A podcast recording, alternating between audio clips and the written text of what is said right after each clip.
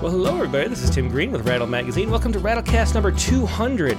It's a celebratory episode, 200 in. That's something that, that's something pretty cool. That's uh, almost four years worth of uh, broadcast live on the Rattlecast. We're back after a week break. We're in the uh, Haiku North America Conference, which is a lot of fun. Uh, we'll be having more haiku poets coming up on future broadcasts, but it was fun to talk about the future of poetry there. One of the main aspects that we talked about in our in our speech was the um, the possibilities that NFTs present into poetry. And for this week's episode, we have an earlier time to make sure we can get the uh, UK contributors here. But we have a whole bunch of contributors for the summer issue of Rattle, number 80, featured, of course, a tribute to NFT poets. If there's anybody who wonders what NFTs are, I, I, don't think subscribers do at this point. If you're a print subscriber, you read the interview with Sasha Stiles, you read all the contributor notes and all the conversations surrounding it, so you kind of get the idea. But we do have people who listen to the podcast who don't subscribe in print. So just as a little primer, I think we're going to talk about just NFTs in general first, and then we'll get to some examples and, and share our thoughts and, and our uh, our visions for what the future might be if NFT poetry really takes off as something that can really help poetry and benefit poets. Um, so if you don't know what NFTs are, they are um, on the blockchain. They are sort of smart contracts um, that allow uh, people to have permanent records of something. So I've known about blockchain for a long time. I actually, way back in the very beginning, when the first white paper was released in 2008, um, I was really involved in election integrity uh, with black box voting.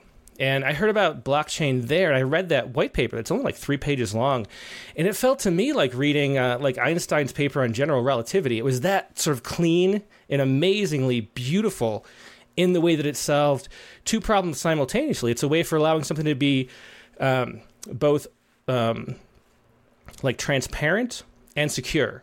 And that's really what it was. So I was thinking about how we could use blockchain uh, to to vote and so we'd have a way to to cast our votes in a way that we could see how we actually voted. Everybody could check for themselves. We'd have an actual record that no one could change because to change something on the blockchain, you'd have to hack like every computer all at once, and nobody can really do that. And so it keeps the whole thing secure by being decentralized. And that's really how a blockchain works. It's like a ledger at the bank or like a ticket tape that uh, that shows a string of code, but that code exists forever as long as all the computers in the network are running, and it can't be changed unless all the computers agree on how it's changed. So it makes this permanent record of something.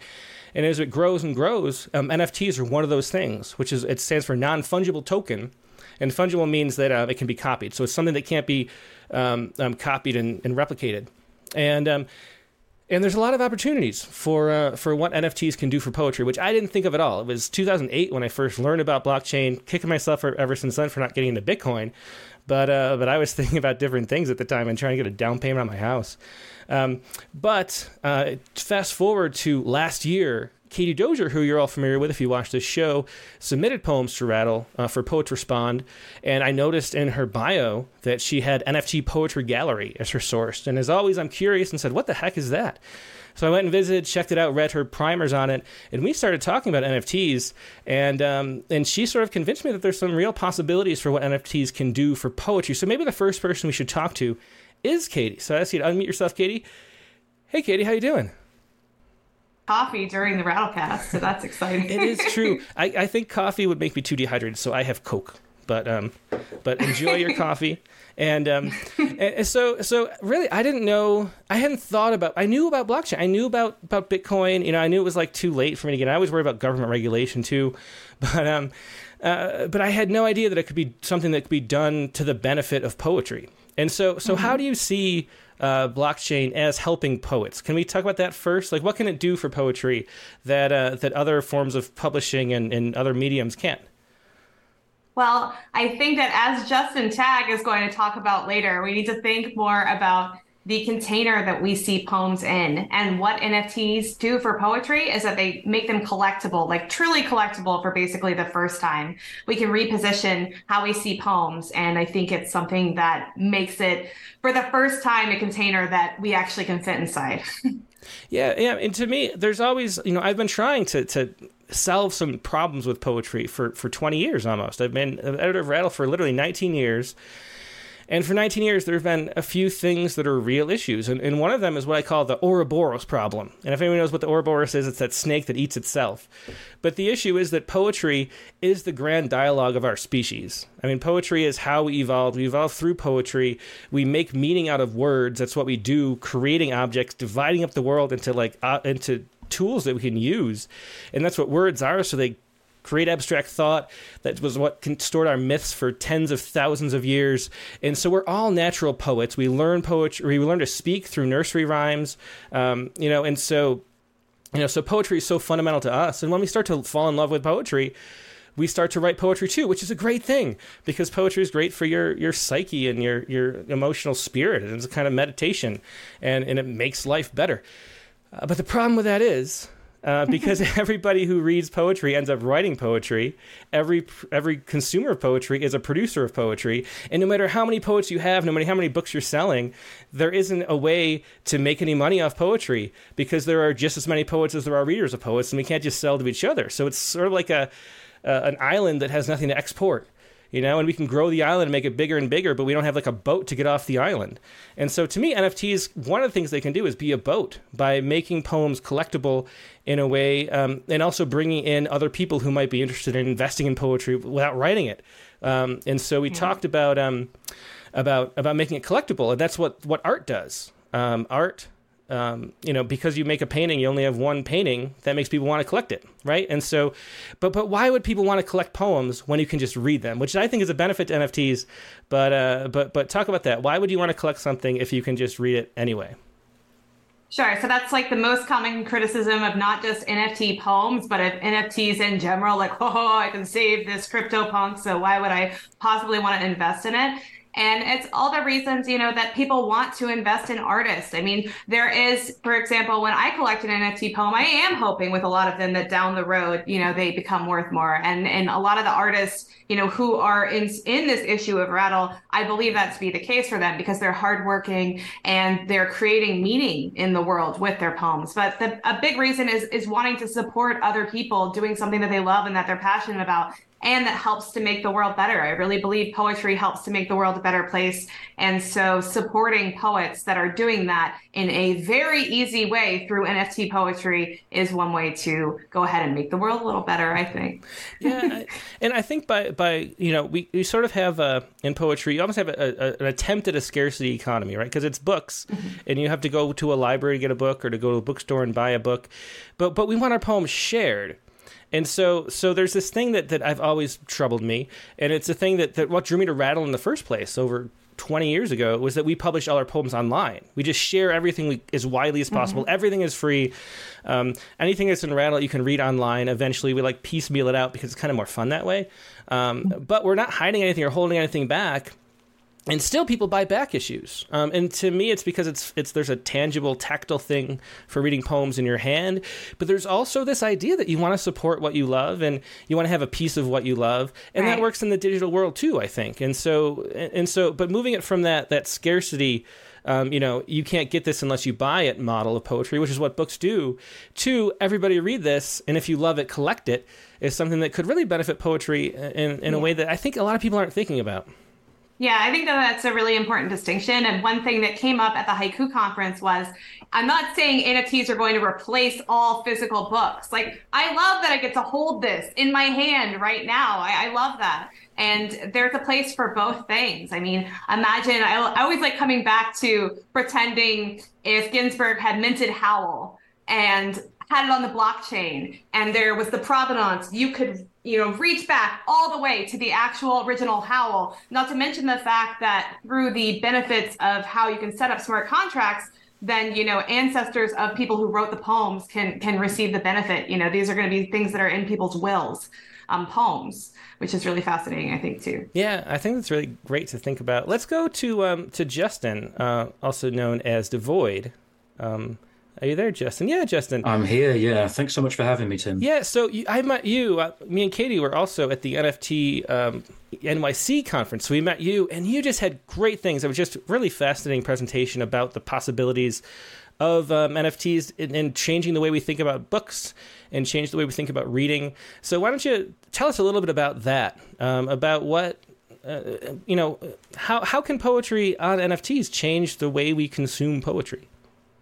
Yeah, yeah, of course. I mean, I think one thing that happens when a lot of people arrive in the NFT conversation is that they've been kind of the, the conversation's been saturated with PFPs and with NFTs that are kind of essentially novelty. It's going to make you an awful lot of money, and then suddenly it's gone to zero, and it ignores the fact that NFTs basically it's a technology. You know, so um, you know criticisms of NFT in that sense are the equivalent of of blaming paper for being able to catch on fire. It's kind of missing the point. So the, the, where I come at it is is really quite a, a broad place, which is your story is the operating system for life. You know, it's it's through storytelling, it's through conversations that we consistently update the software in each other's heads. You know, the models we hold about what reality is and, and, and what it is to be human alive here and now. So stories are very important. Um, and if stories are important, then the manner in which we deliver those stories is also incredibly important. And it tends to be that stories take the shape of the technology that's available to them. So, you know, if, if you take a loose definition of a of a book as being a document that is glued together, a, a, a pages that are glued together, and then you start asking, well, you know what happens when we you know make our pages out of code or, or, what happens when our glue is something dynamic like the blockchain then you tend to find that stories can take different shapes. So for me the exciting part about nfts is that it facilitates a different kind of storytelling um, and and much of which we we still don't know because it's it's a quiet thing. It's not all about instantaneously this is the greatest thing ever. It will also be surpassed but for now, what it's doing is, as you've said, on the one hand, it's allowing us to, you know, take something like po- poetry and, another literature, which is traditionally traded as infinite editions, which means that we we tend to fail to capture any value there, and and it's allowing us to add an additional economic layer in there, which is the trading of the original text. So that's fantastic. But because NFTs are essentially built on code, you get the opportunity for composable stories. You know, NFTs that talk to one another and can be put together in interesting ways. So it'll be interesting for books as well as poetry. But the, the thing that arguably excites me most about all of this is that all of our various different media technology uh, has often been built in silos in the past. So, um, my, one of my backgrounds is in film. So, you know, the film distribution, filmmaking, you want to make a feature film and distribute it, then you've got a very particular set of rails you need to follow to get that film in front of people and on a screen in front of people. The same is true for publishing, the same is true for music, the same is true for games um, because we, we're building everything on different technology.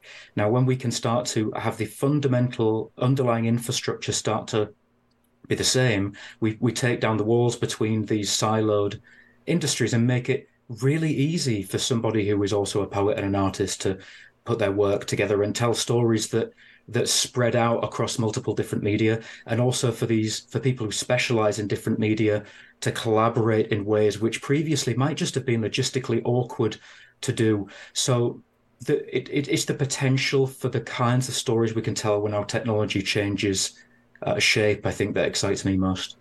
Yeah, that's a great point. And we'll have, um, they're not here today because Ana Maria Caballero and uh, Sasha Stiles are both going to be guests later in the month for a whole episode. So we didn't want to have them taking up time right now but they're both working in, in particular in so many collaborative ways, which we'll be able to see um, on those episodes.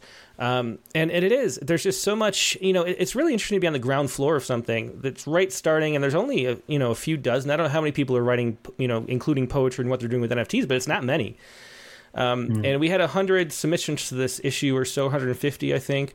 Uh, but a lot of them were just people like one off doing things. And there's really this core group of people around um, around that we've gathered here, they're they're doing a lot of interesting things, but but the possibilities are still being figured out. We're still determining what can be used in, in this sort of Web three environment.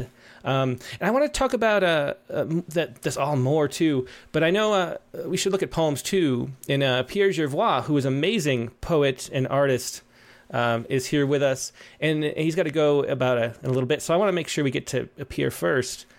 Hey, Pierre, how you doing? Thank you so much for your kind words, Tim.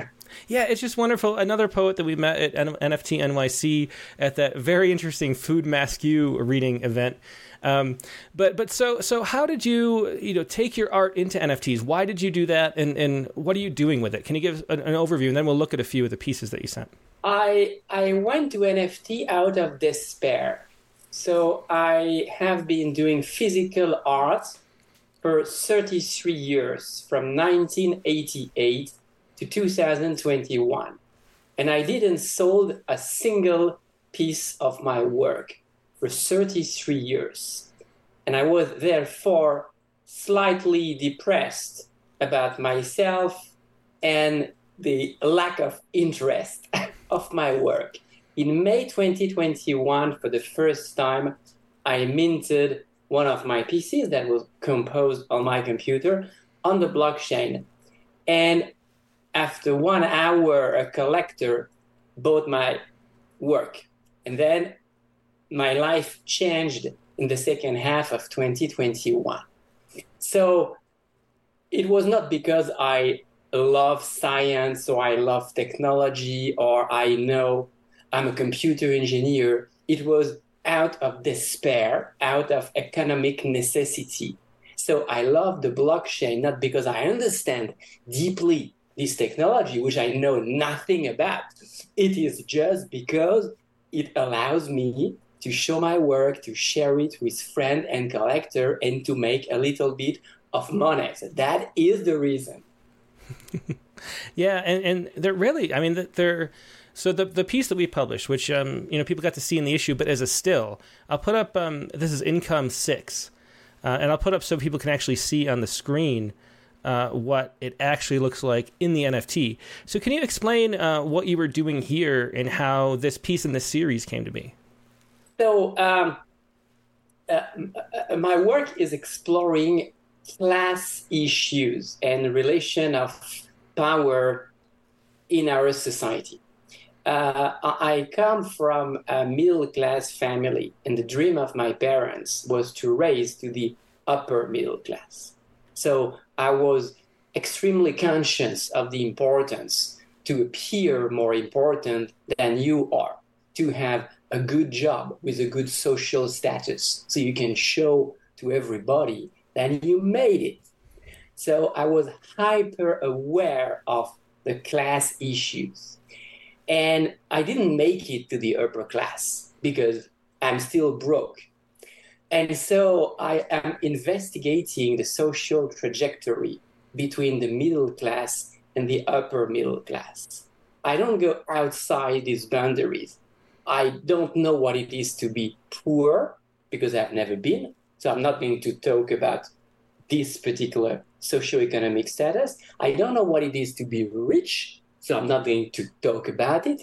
I'm going to explore the trajectory between the middle class and the upper middle class. And in particular, I always wondered can we really be friends with people who make more money than us? Is that possible? Seriously, if you meet a friend and you're taking the subway and the friend has a big BMW car, mm-hmm. well, can you really be friends with him or her? if your friend has a big Louis Vuitton bag and you just had a supermarket plastic bag, maybe you're going to hate him or her. You'll be jealous, be consumed by jealousy.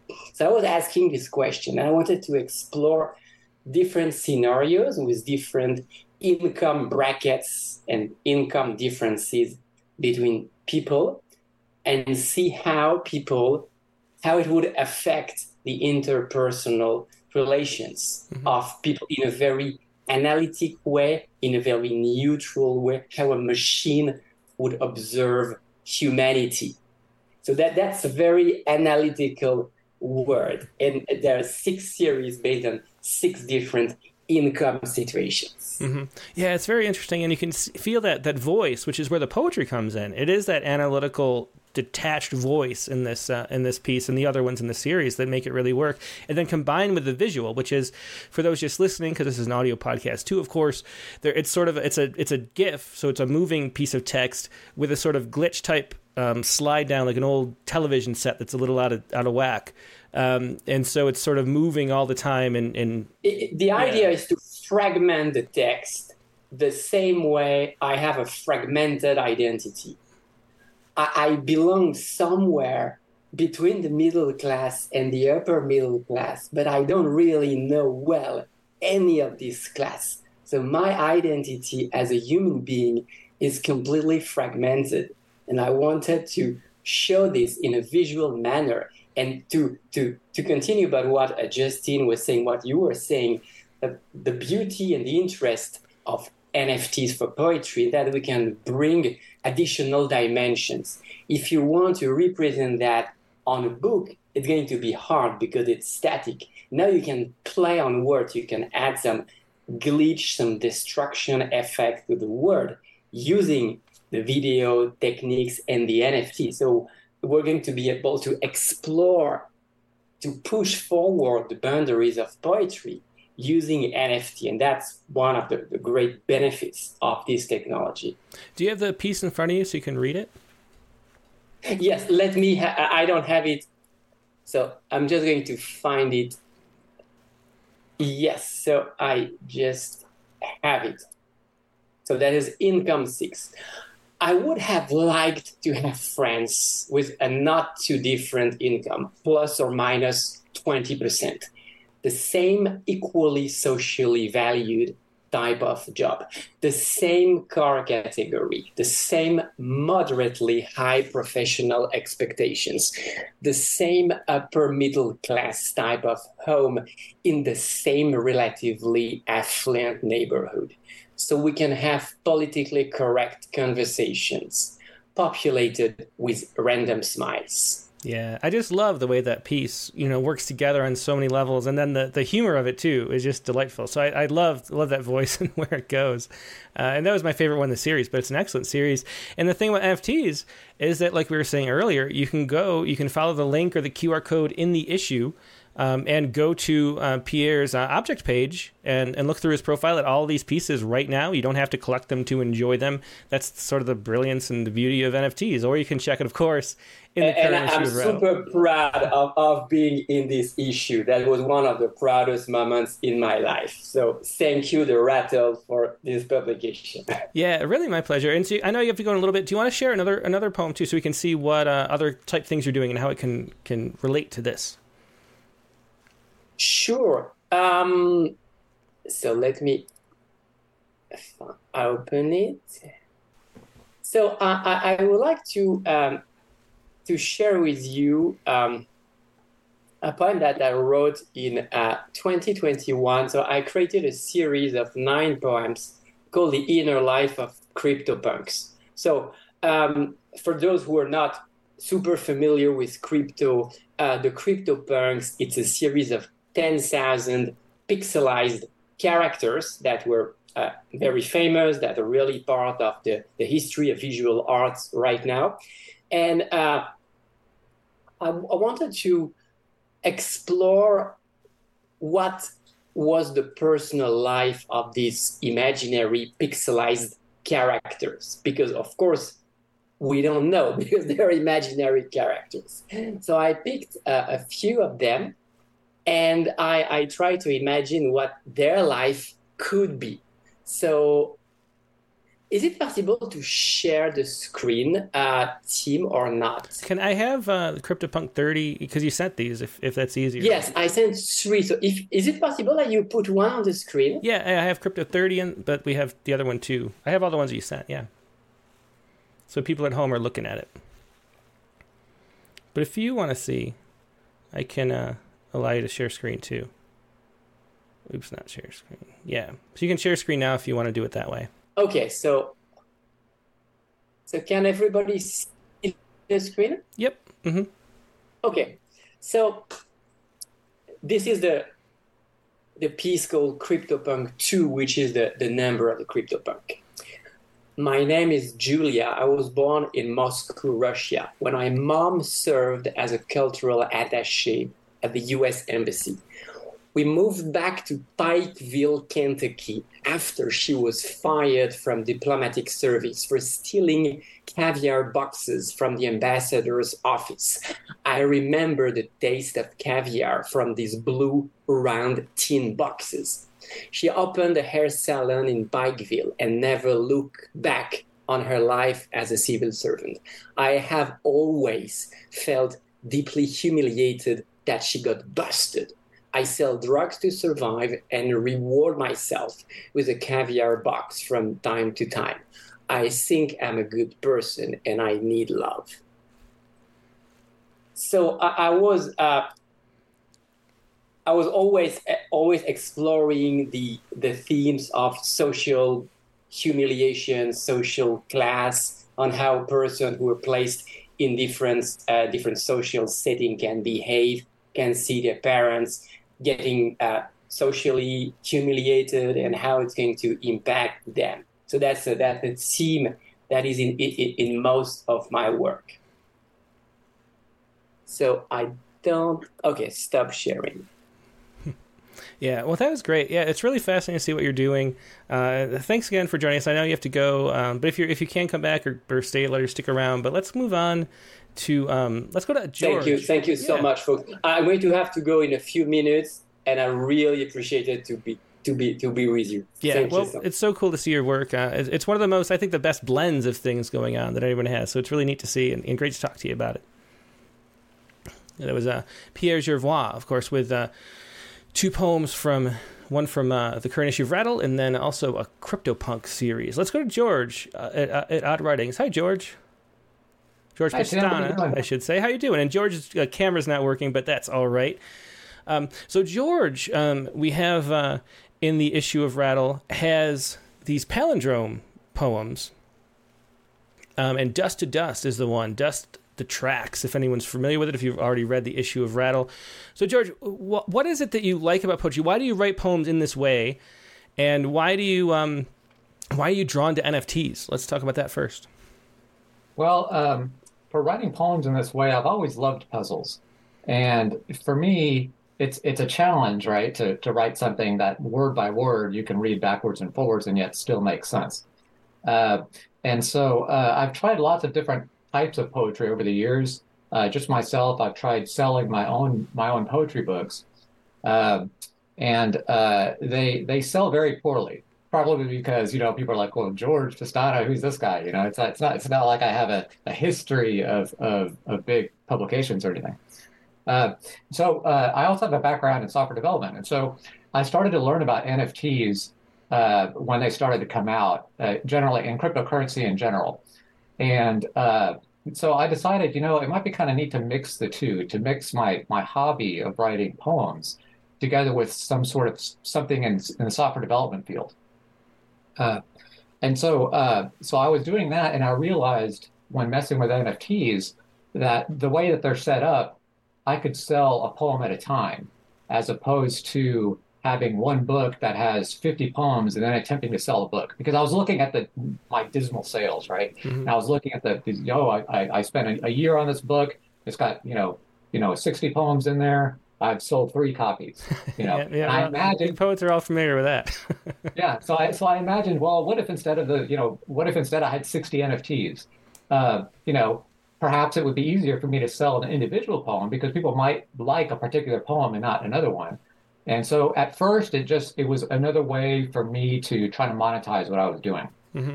Um, and then as I as I did that, I was success I was successful. I was able to, to sell more of those in the actual books.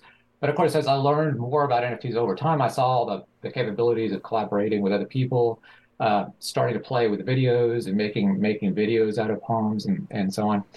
Uh, so that's that's generally how I got into the NFT space. Mm-hmm. The uh, and uh, yeah, and as for the shape of the poem, that was more like a puzzle to me because I, I love puzzles. So it's a, a way again of mixing in uh, puzzle making with uh, with poetry. Yeah, well, this is just a wonderful poem on its own. Um, and do you want to want to read "Dust to Dust"? Sure, sure. Okay, here we go. This is it. Dust to dust. Dust the tracks that mouse or men discarded thoughtlessly behind them left that those of one who cracks the code may hack some clue. The shell's tortoise shambles, A life's conclusion, dithyrambles. What is false is truth, say disembodied youth. Death their honor forever. Breath their only sometimes companion. Their ages many struggle to reconcile. Some fear the wages war offers come in coffins, coffers more like.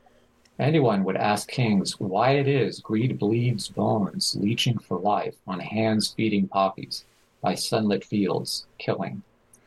The dawn crows at cowards. Lie still, lie cowards. At crow's dawn, the killing fields, sunlit by poppies, feeding, hands on life. For leeching bones bleeds greed. Is it why kings ask, would anyone like more coffers, coffins? In come offers. War wages the fear some reconcile the struggle many ages. Their companions sometimes only their breath. Forever honor their death. Youth disembodied say, Truth is, fault is what dithyrambles. Conclusion, life's a shambles. Fortis shells a clue. Some hack may code the cracks. Who? One of those that left them behind, thoughtlessly discarded men, or mouse that tracks the dust. Yeah, again, that was Dust to Dust uh, from Rattle number 80 uh, by George Pastana, aka Odd Writings. And George, this is not really an NFT question, but there are only a few poets that I've seen doing palindrome poems. So for those just listening, you might have been able to hear and sense that the poem um, is read forward and then backward, basically, and it's displayed on the screen kind of like an hourglass, which is always fascinating to me because an hourglass is a kind of pal- palindrome too. As the sand filters, you flip it over and you have the same thing over again. And so, so what is the process like? It seemed like it to, to make it not feel the language not feel stilted seems very difficult. And, and the, the sentences feel true here. So, what is your writing process like for coming up with one of these? How much time do you put into a poem like that? Well, basically, the way that I write these, uh, you know, it's changed over time. And the way that I write them is actually a very, a very good clue as to how to understand them. Uh, what I do nowadays, I write maybe three or four words uh, I spend about an hour and I think of three or four words that semantically make sense forwards and backwards. Right. First off, first off, when I when I start the when I start the poem, I don't know where it's going to go. Okay. All I know is that I have a sense of where I want to start and where I want to end, uh, and and where I want to be in the middle. Uh, but I'm not sure how I'm going to get there. So uh, every day after I have my coffee, it's kind of like in the liminal space between when I have my coffee in the morning. I'm not quite awake yet, so I've got my my unconscious kind of going. Uh, so I'll I'll think of three or four words that they'll work backwards and forwards. I'll write them down. I'll spend no more than an hour doing that. Next day I do the same thing. Next day I do the same thing. So so basically, uh, as I'm doing that, as I'm thinking of the next group of words, I think, well, what can work both forwards and backwards while still making sense? And as I'm doing that, I'm thinking about the word's meaning, about the, the various different ways of interpreting the words. And so the what comes out is the poem. The poem's the meaning of the poem. I discover it as I as I'm writing it, and it's very it goes little by little. And so um, to understand a lot of this stuff, I know if you read it just all at once, it seems it's just hard. It's hard to understand. I think just like right off the bat. Um, but what you want to do is, is uh, you know, uh, you should be looking at se- sections of this poem and compare it to other sections. Um, like, like for example, uh, you know, Crow's Dawn. Uh, you know, it's it's it's it's it's uh, it's it's uh, crow at Crow's Dawn, the killing fields, sunlit by poppies, feeding, hands on life. This all this all feels like it's it's kind of difficult, but just think of those those words that I wrote. It took me three or four days to come up with that. And so I'm thinking of the killing fields, of course, has a, a war reference. Uh, sunlit by poppies, the you know, you, you kind of like the, the color of the fields, you know, you can kind of see them sunlit. Uh, uh, feeding hands on life. So the, the killing fields hand on life. So in this sense, the soldiers that are dying, they're kind of like they're kind of like fertilizer, right? They're, they're dying into the ground, but there but there's life coming out of that. Um, and all these concept of concepts of death, war, um, these these are things that I think of as I'm coming up with a three or four words, and I'm thinking of double meanings as well. Uh, so so right off the bat, like say dust to dust, you know, there's a clear reference there to the biblical thing. You know, you, you from dust you you know you shall go from dust to dust. It's basically basically a person's life, right? Mm-hmm. Uh, uh, but at the same time, you can interpret that different ways. The the the original sense, the most immediate sense, I think, would be something about war. And so disembodied youth, you, you're thinking, you know, people that have died. But there's other ways of being disembodied. Like, for example, you could look at this and you could think of it in terms of drugs. Okay. So dust to dust, think of think of lines of dust. Okay, it's it's kind of like sort of a cocaine reference. The sunlit by poppies. Okay, well from poppies you can, you know, you you you get heroin and there's various things. You can uh, you can kind of get out of your head uh, and things become illogical. So that's how that's how you have you know what is false is truth. There's this sense that you know false is truth and truth is falsehood. So so essentially, I tried to write it little by little in such a way such that there are multiple interpretations. Yeah, well, that's very fascinating. It's such a complicated poem, and one of the poems that's just so fun to read over and over again, back and forth. Uh, yeah, thanks so much for sharing that, George, and definitely stick around. We might have more questions for you in a little okay. bit.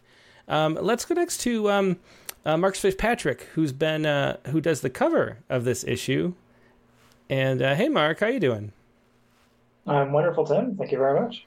Yeah, Mark is um, Cries or Crysiphus on uh, Twitter if you want, and he has a great thread if you want to follow him at Crysiphus. That's C R Y. You're gonna have to spell it, Chris. yeah, C R Y S P H U S. So it's crypto and Sisyphus jammed together. Yeah, yeah, there you go. And and so you have a great thread on on how um, what this project was and how it came to be, making the cover. But talk a little bit about NFTs and how you, these all thing all these things come together in your work. Uh, sure. Yeah. So I got into crypto in, in 2017 and um, I just immediately fell in love with everything about it. It was this uh, wonderful kind of mix of, you know, for the the nascent polymath in me, it just scratched a bunch of itches. It's, you know, the economics of it, the societal impact, the, um, the technology, all those things just, you know, is endlessly fascinating. So, um, I really kind of you know took the pill then, so to speak. And but I didn't really get into crypto aside from just you know buying a bit and just playing around that way. Um, in parallel, I was working on my art in a more traditional sense, so writing poems, self-publishing books. Um, but you know, I, I, think I can really re- relate to Pierre and his you know his despair of like this traditional kind of art path where you know you're throwing your creative output against these you know this structural edifice of you know Amazon and just hoping something happens. So um, uh, just by by circumstance, I found out about NFTs being somewhat still involved in crypto, and I started collecting. So collecting from digital artists and photographers who had these these really amazing stories and um, got to know many of them on a one-to-one basis, which is very much outside kind of the traditional way one would engage with an artist. Like you might buy a piece at a gallery or buy their book off a shelf, but there's no real relationship there unless you know you really go above and beyond to try and you know send them an email or something, and then who knows. So the light bulb really turned on for me that as a distribution mechanism NFTs were just, you know, uh, uh, margin of, of improvement over anything I had experienced before. So instead of um, self-publishing on Amazon and hoping someone finds it, people that engage with my art and purchased an NFT, a, they can still remain anonymous if they want, but on a one-to-one basis, you can stay in contact with that person. So you can, you know, airdrop them more art in the future, or and, and this is in many cases you'll find that a lot of people um, in crypto, especially artists, are uh, pretty easily identifiable based on the holdings in their wallet of different art that they collect. And that sends you off down different rabbit holes. But you can start finding them on social media and then you you start to connect with them on a on a real personal level. So it, it brings this whole richness of of of these relationships into the equation that, you know, before I found NFTs in, in 2021 just wasn't really part and parcel of my my artistic life. So that really that light bulb moment for me really kind of changed my trajectory from um, even as George was talking about, like write a bunch of poems, publish a book, see what happens, and you know, try that again, to publishing one-off pieces or minting one-off pieces rather, and then just engaging with individual collectors that way. Mm-hmm. And then this this collection from which the cover came from um, came through that experience. That that's from my first NFT collection.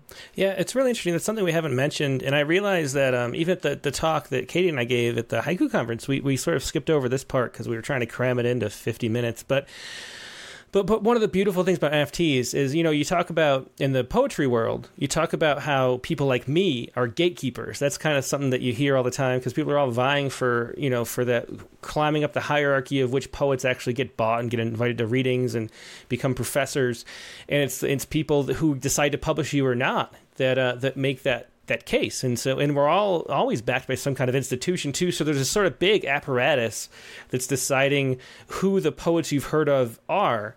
And one of the great things NFTs do is they make curating um, an individual thing. It sort of decentralizes and democratizes that. So if there's somebody who you know you like their taste, they can have their wallet open. You can look at all the things they've collected and, and use that as your, as your own art gallery, your own literary magazine to find things that you know. So it makes the individual be able to do that in a way that's never been able to be done before. And so, you know, Rattle's purpose is to promote the practice of poetry, which we think of as a spiritual practice. And the more we can get more people participating in every way possible, including cur- curating, is something that's really valuable too. So I'm really glad you, talked about that. Um, it's one thing I keep forgetting to mention, but it's really so valuable that we can make, you know, everybody becomes their own literary magazine with NFT poetry. Uh, which is something that, that really opens it up. And if you like somebody, you can follow what they're what they're appreciating. And, and there's a great way, and it's supporting artists along the way um, at every level too. But so, so talk about this artwork you were doing because this is for a, a, charity project as well. It was done with AI, which is fascinating too, and a lot of there's a lot of controversy with the NFT poetry issue and with just NFTs and the future of technology in general.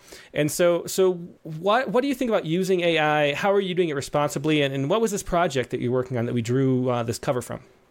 Uh, sure. So uh, the project is called Circles of Liberation. So I'm a a long time uh, Dharma enthusiast, I guess you, guess you could say, and a lot of um, my poetry has revolved around uh, just Buddhist principles, maybe not outwardly spoken, but you know, just trying to dwell in paradox and you know, impermanence and, and whatnot. But these um, this, these pieces are essentially a, a, modern take on the Enso, which is a, a fairly well-known um, Zen art style of painting these circles, and, and it's uh, traditionally done. It's this sumi ink, so it's like a black ink wash on on rice paper, um, and that was kind of where the, the art form got its its um, start. You know, many many centuries ago, and it's been it's gone a long way since. Like there's a lot of different um, unique takes on the Enso art form, but I hadn't seen it done with uh, AI tooling which is something that um, I have used for poetry to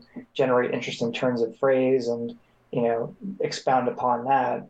But um, I, I, found these these image generators were just really wonderful to work with as someone who's not um, a artistic uh, craftsperson. Like I know what I like, and I have an eye for curating art that I enjoy, but I'm not a painter. I'm not a sculptor so these AI tools really are kind of democratizing for people like myself the ability to realize a creation or, or a vision um, that you might have. And so these Zen circles, um, I took some some turns of phrase from various uh, Dharma talks that I've listened to over the years, Buddhist books that I've really enjoyed, and taking these little turns of phrase like, uh, for example, the cover is called wave fixation. Um, so I won't explain it, you know, in a, in a kind of tradition of Zen. It's you know something to think about for oneself. But I took that phrase and then um, Enso and watercolor and put it into an AI tool that I use, and it, it produced all these different, very interesting um, outputs based on that. And of course, from there, thousands of iterations later, you kind of hone in on you know what the, the vision was, or maybe a surprising turn that the AI kind of takes you down. But ultimately, that was the um, the collection was the these micro koans or these little riddles inputted into AI to get some sort of a, an output that was that spoke to uh, Enso as a, an art form, but also were very was very modern in that it, it was going to be on the blockchain and minted, and also using these these AI tools. So it was a, a joy to create, and as you mentioned, these um, all of the uh, proceeds from the sale of these pieces, which they're about halfway sold now, which is great, um, are going to suicide prevention charity. So that's a little bit more about the background of, of the circles. Yeah, well, it's a, just a perfect cover, and I and I this the um it's it's one of the only ones in the series that's an actual wave, and um Like the idea of you know NFTs coming through as a wave. We also had the um, the Young Poets issue, which or anthology, which came with it, has a, a girl riding a, a like a, a sailboat uh, in the ocean like that. So you kind of feel like that's pushing and propelling people along too. It's just a perfect uh, metaphor and a beautiful image, especially the way that you made um, the watercolor and the tactile the tactile uh, experience of it too come across. It's very clear um, looking at the cover, the way that it that it works, but it feels, you know, you can't tell the difference between this and an actual uh, watercolor painting if it was a photograph of, right? Yeah, and that's um, one of the things that I was trying to keep in mind is that what if someone wanted to take this image and then reproduce it themselves in the real world? What would that experience be like? So uh, when I was making um, the, the text prompts and using the tool, I was really amping up the the high definition um, aspects of the, the text prompts to try and produce images that if you printed them at, at you know fairly large scale, they would come out and look like a watercolor painting, which which again I think is a nice little tie-in back to the the paradoxical nature of just Zen in general. Is you have this machine cranking out these these you know ultimately everything digital art wise is pixel art. So it's a piece of pixel art, yet it is also very traditional and it's um, and how it, it harkens back to the that rice paper texture. So if you were to print these out, it, it has that kind of an impact. So I like that paradox of the machine generating these kind of human feeling pieces. It's uh, kind of a neat tie-in back to the Zen aspect. Yeah, and it, uh, it too like using technology to make art is not anything new. The Renaissance painters, of course, use I can't remember what that device is called, but they would look and see you know on the thing they were painting an image of something else or projected on the wall. I don't know if that's that's not mm-hmm. camera obscura, right? That's something else. But I think they would they would all these secret techniques they would be using to make their paintings more realistic and that the public wouldn't know about it but it was still those technologies that were allowing them to do different things and that's what they were exploring so when you're looking at like a um, you know, a, a, great Renaissance painting. It was probably made with one of those secret at the time technological advancements that, that the public didn't know about, but the artists were sharing and copying, and then the you know the paints too, and all those processes. There's really no you know, we, we never get away from technology as artists. I mean, te- you know, every every tool we use is a technology, and so it's a, it's another technology, um, and you can use it for good, and you can use it, you know, for for bad too. You can use it as just a plagiarism machine as well. So it's uh, important how you do it. Um, is that something that you worry about in using AI? Um, that sort of aspect where it's taking other people's art and, and mixing, combining that, and, and yeah, in a sense. So it's before I uh, really started employing these tools in a serious way. I, I, did a lot of research around it, and I think it ultimately um, it speaks back to what Justin was saying about um, you know blaming paper for you know being able to catch fire. Kind of has that same aspect and that if you use it responsibly, like you can put in something very specific and do an AI tool, like make me a painting that looks like a Picasso, and then you know you're essentially narrowing in on one particular artist, and and there might be an argument around that. Well, well, you're just copying. Um, but there is uh, so there's a um, an artist, AI artist, Claire Silver, who has done a lot of um, thought work around the use of AI and doing it, it ethically. And I think my my take on it is um, if if the images that are being used by the AI tool are so broad in the tens of thousands, I don't necessarily see it as being that much different than um, a typical visual artist, you know, just walking through life and and having inspirations and things that ultimately end up in their work anyway uh, very similar to a poet. Like you know, it's kind of that, that old phrase of "books are made of other books." Mm-hmm. Is you can, you know, anything. Every artist has their inspirations, including an AI art tool. So um, I think as long as you're not crossing the line um, into copyright infringement or you're um, on the bad side of transformative use, which is um, is is how much you're transforming pieces of art to make your own art. Like, is it original enough, and that's kind of what the legal speak for. You know, are you um, breaking copyright or not?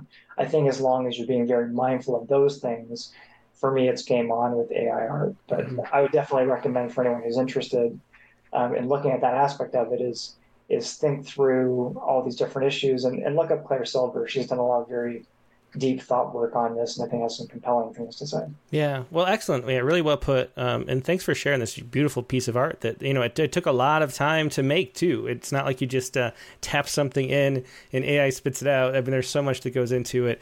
Um, so thanks for sharing that. It's beautiful and a beautiful project too. So if anybody you know can collect, there's still other things available, and all the proceeds go to uh, that suicide prevention group that uh, that Mark mentioned. So thanks, Mark, and, and, definitely stick around in case anybody have any more questions. I should say, if anybody has any questions for anybody who's who's talking, uh, please do leave them in the chat windows. I see a few. Uh, someone who came late asked what NFTs are. The actual acronym NFT. Again, it's non fungible token. If you're coming in late.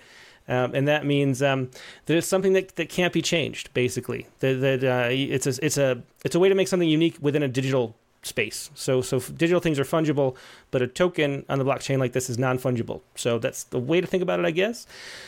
Let's go next to Johnny Dean Mann, who is a contributor with his uh, GIF The Slow Gods. Um, number six, I think, is the one in our issue. Uh, but he's also the editor of an NFT poetry or NFT art magazine, The Tickle. So, uh, hey, Johnny, how are you doing today? Hey there, Tim. Uh, and thanks for having us, and also apologies for turning up late. Oh, no problem at all. We, we got a lot of people to get to, so it kind of works out perfectly anyway. Um, so so tell us about about first of all the tickle, and, and also how you got into using NFTs as part of what you're doing. Uh, yeah, I guess one of the things that um, that was touched on just just recently there um, was this kind of the technology itself being kind of transformative for, for poets, particularly. And I think that um, a couple of things I I've always felt that were important about NFTs, and the first one, I guess, is that it kind of takes away some of the some of the negative connotations of self-publishing. You know, um, it's it's a way of self-publishing that has a sort of um, it has a kind of more has a sense of kind of independent kind of publishing in a kind of cool, kind of zine kind of scene kind of way, um, rather than that kind of slightly tragic kind of romance novel that you would get on, you know, Amazon, people self-publishing on Amazon. You know, no offense to any of those writers, of course. um, but it, it took away sort of some of the negative connotations of that, which is a really good thing uh, for the for the kind of legions of writers and poets that haven't been published uh, and that are very talented. Also, it was just this kind of democratic process of um, of people being able to share and sell their art, and for and the converse to that as well, of people being able to collect art and build a collection of art. Uh, normal people, anyone could do it. Um, and I was never an art collector before, and within um, within maybe six months of starting collecting in NFTs, I had you know a thousand pieces of pieces of artworks, and, and, it was just kind of transformative for me, you know, and it really completely changed my life uh, in in several ways. Um, for writers, it's it's really a game changer, I think. And I'd be interested actually to ask you a question, Tim, uh, about the kind of reception to the NFT issue. Maybe you've covered this already, but did, did, you get any kind of negative reactions to it? Was was there a kind of mis- misunderstandings around it? Uh, I don't think uh, you know. Before we did the issue, a few people were like, you know, the NFTs are the devil, and so you are the devil to cancel my subscription. We had a few, like maybe a half dozen people, right when I announced that we were doing the issue in the first place. Um, and then of subscribers who actually read the issue, I think people are just very interested. Still, some people were saying it's kind of over their head, too complicated. Um, you know, they don't understand it, but it's it's interesting, and they're you know curious that we're curious. Um, and then a lot of people have said, you know, wow, this unlocks some new things. I want to look into it, even though it seems really hard. There's a real big um, bar to to you know entering into the space too you know setting up a wallet and funding it and connecting it isn't as easy as the things we're used to. It's kind of like the people who were making websites back in the early 90s you know? There's no simple tools yet um, for it but that future is coming i think and, and i think we'll be seeing this more and more um, as we go. So it's been a whole array of things but people are mostly interested in this i think. A lot of people said you know they, they eh, there, there were some comments that um, you know the, the poems in it are just poems. Like they're not some weird thing which is kind of the point though too. It's it's not really about making poems new although we can do there's there's ways that the technology can advance um, the ways we think about poems and where they exist. But it's more about about the way we share poems. And uh, and there's just new opportunities and when you can decentralize the sharing of poems it, it creates a whole lot of avenues. And one of them is a, a magazine like the tickle. So tell us about the tickle and and how that came to be and, and what it is too yeah, well, it, came from that kind of realization one night that, that that we we could do it. We could we could make a little pamphlet. Initially, it was a very short pamphlet, a few pages. We, we were just talking about it, a, a few of us, and and we just said, well, why don't we do it? And then we did. And that's that's the beauty of the the kind of NFT technology is that you can do it. It's very quick, and your the reach can be uh, can be great um, if you, if you work it right. And just that um, we, would seen by that point, a few months into the scene, a, a, a huge array of talented artists and writers.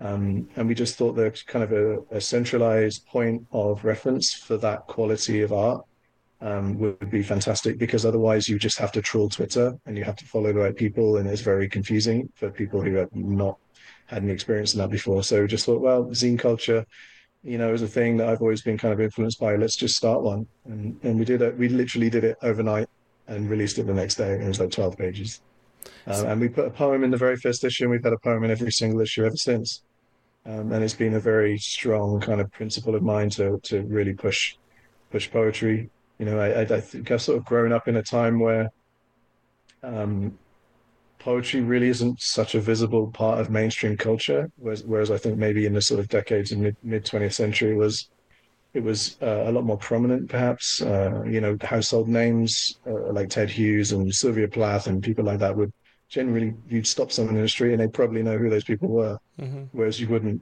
If you stop someone in the street now, they might not know who uh, Alice Oswald was, or you know, or Mary Oliver, and it's and that's a crying shame, I think. And and I think possibly it's very very early days, but the the, the tech the NFT technology and, and the kind of scene and in the community and the in the global nature and the diverse nature of it will be something that could lead to poetry becoming uh, more visible in, in, mainstream culture, which would be an incredible thing. Yeah, I mean, definitely. That's what I've been trying to do. And it's just hard. It's easy to sort of get, you know, into the poetry culture which already exists, but to branch out is always really difficult. And then you have the problem too of of the things that do aren't really poetry in an interesting way sometimes.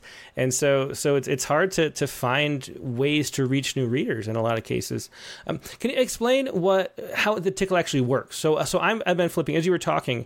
I was flipping through a few pages of the most recent issue, and as everybody can see, you can go to the tickle.art and look at the issues yourself and, and consume all of it for free. It's just right on a website.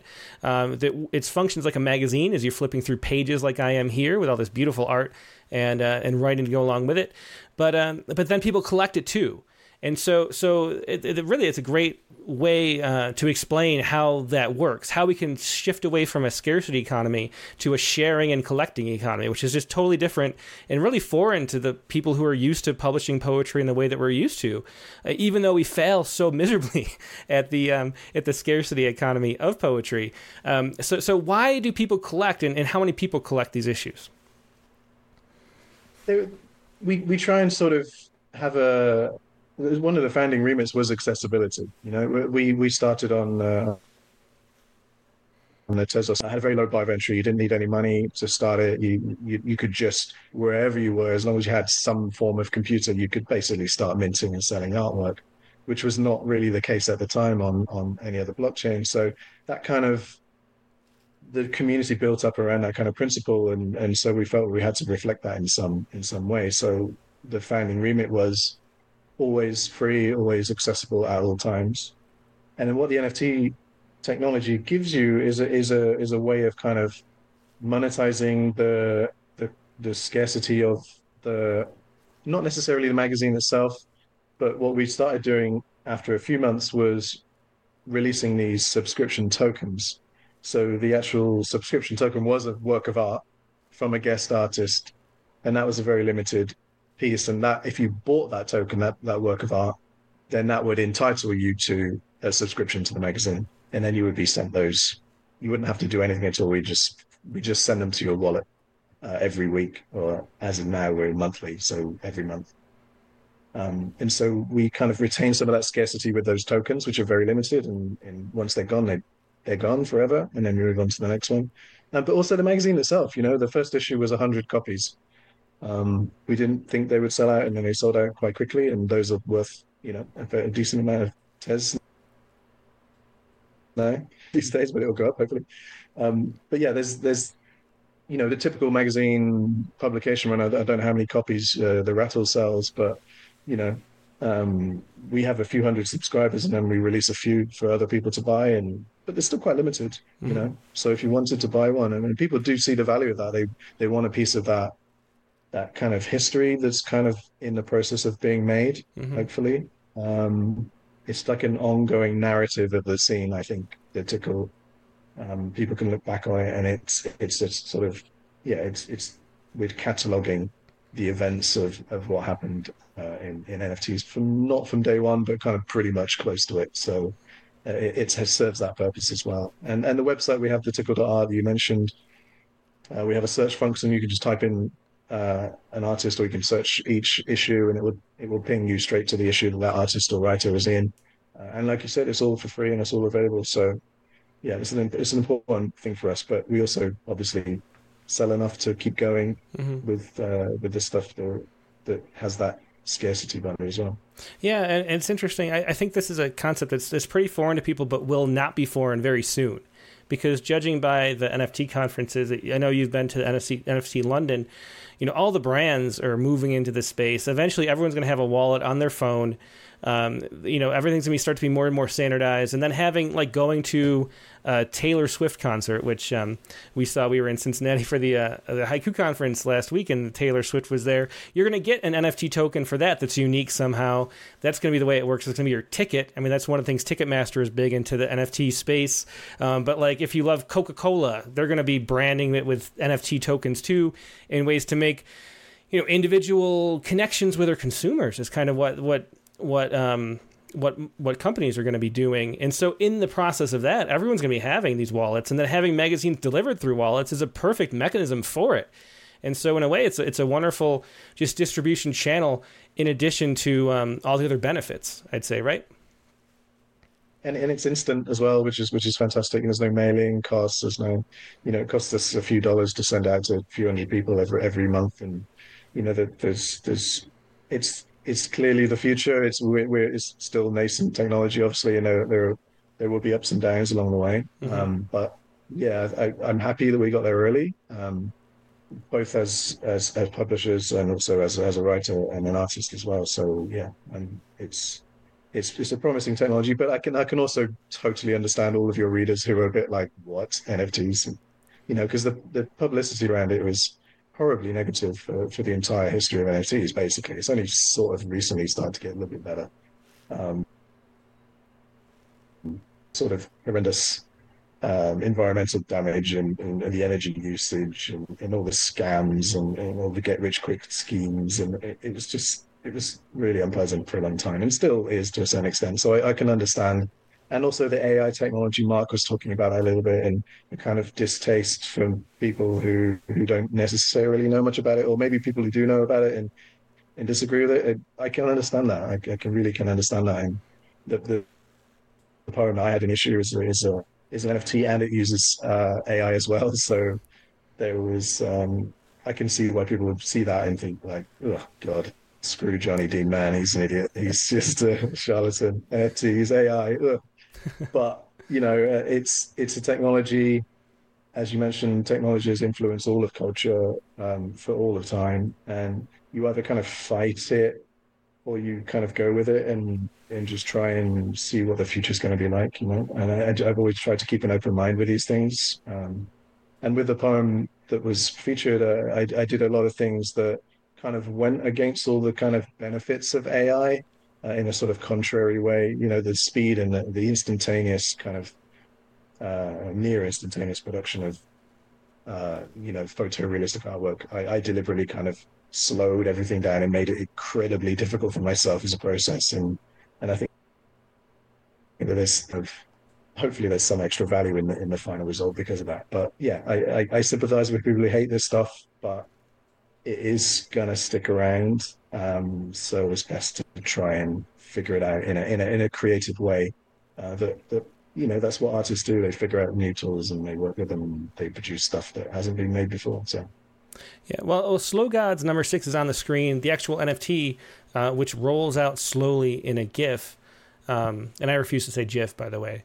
But um, so, so explain uh, explain what you're doing here, and maybe then after you do that, read the poem for people who are just listening to the podcast version. But this is a, a GIF that. Um, that, that's moving slowly through images which are AI generated, and so we're getting sort of the poem line by line in big block letters um, as the GIF. But you have to wait, so there's sort of this like anticipation that's building up as you read it. Is the best way to characterize the experience, I think. And then it's it's called Slow Gods, and and so explain it a little bit more what what you're what you're thinking with this and what you were doing.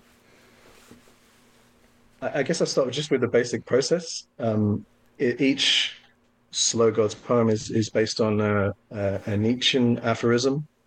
Um, and so I would take the aphorism I would, I would input it into a tool called Sudowrite, which is an AI tool for writers. Um, it's generally supposed to be used for, you know, you're, you're halfway through a chapter and you put your chapter in and it's to or a new plot point or a new character trait or something like that, just to defeat writer's block. But I, I, just I just saw it as a as a kind of tool of um, maybe, maybe kind of messing with it a little bit. And so I'd in, input the uh, aphorism and ask it to rewrite it in a in a kind of dramatic way or, or a poetic way or, or a silly way.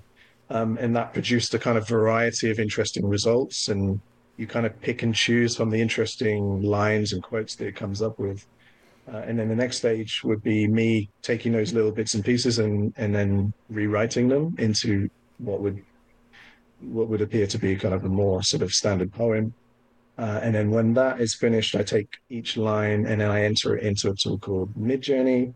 Um, and then it, obviously AI produces images instantaneously, but one thing it's not very good at is maintaining a kind of theme of images across uh, uh, several images. So I had maybe 20, 30 lines or something, and and you've got to kind of wrangle the tools to create a, a, a sort of concise and consistent visual narrative that matches the poem as well. And all of that is contained within this um, this kind of prison, essentially, of the GIF, which is this fixed kind of um, time interval animation, essentially. Uh, so you you just flow down. Uh, one of the defining features of the NFT space, I think, is speed.